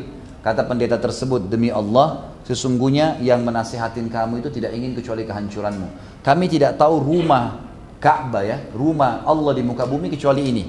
Tidak ada kecuali ini. Maka maka akhirnya yang terjadi adalah kata Taban Asad apa saran kalian? Kata kata pendeta Yahudi ini saya sarankan Anda tawaf di situ dan jangan ya jangan menghancurkannya. Maka Taban Asad pun berkata, "Kenapa kalian tidak ikut tawaf?"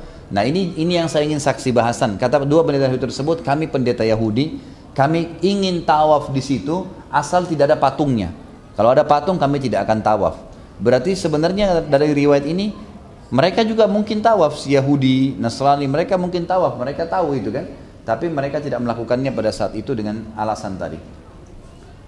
Setiap mendengar mengetahui kisah-kisah para sahabat Rasulullah berkaitan keistiqamah mereka dalam menjalani ketaatan kepada Allah dan Rasulullah SAW, sungguh masih jauh kita dengan mereka. Lalu bagaimana agar kita bisa seperti mereka, minimal ber, bertas, uh, bertasyabuh dengan mereka di zaman sekarang dengan segala fitnah yang uh, terfasilitasi, agar kami menjadi golongan umat Rasulullah SAW yang selamat dunia akhirat.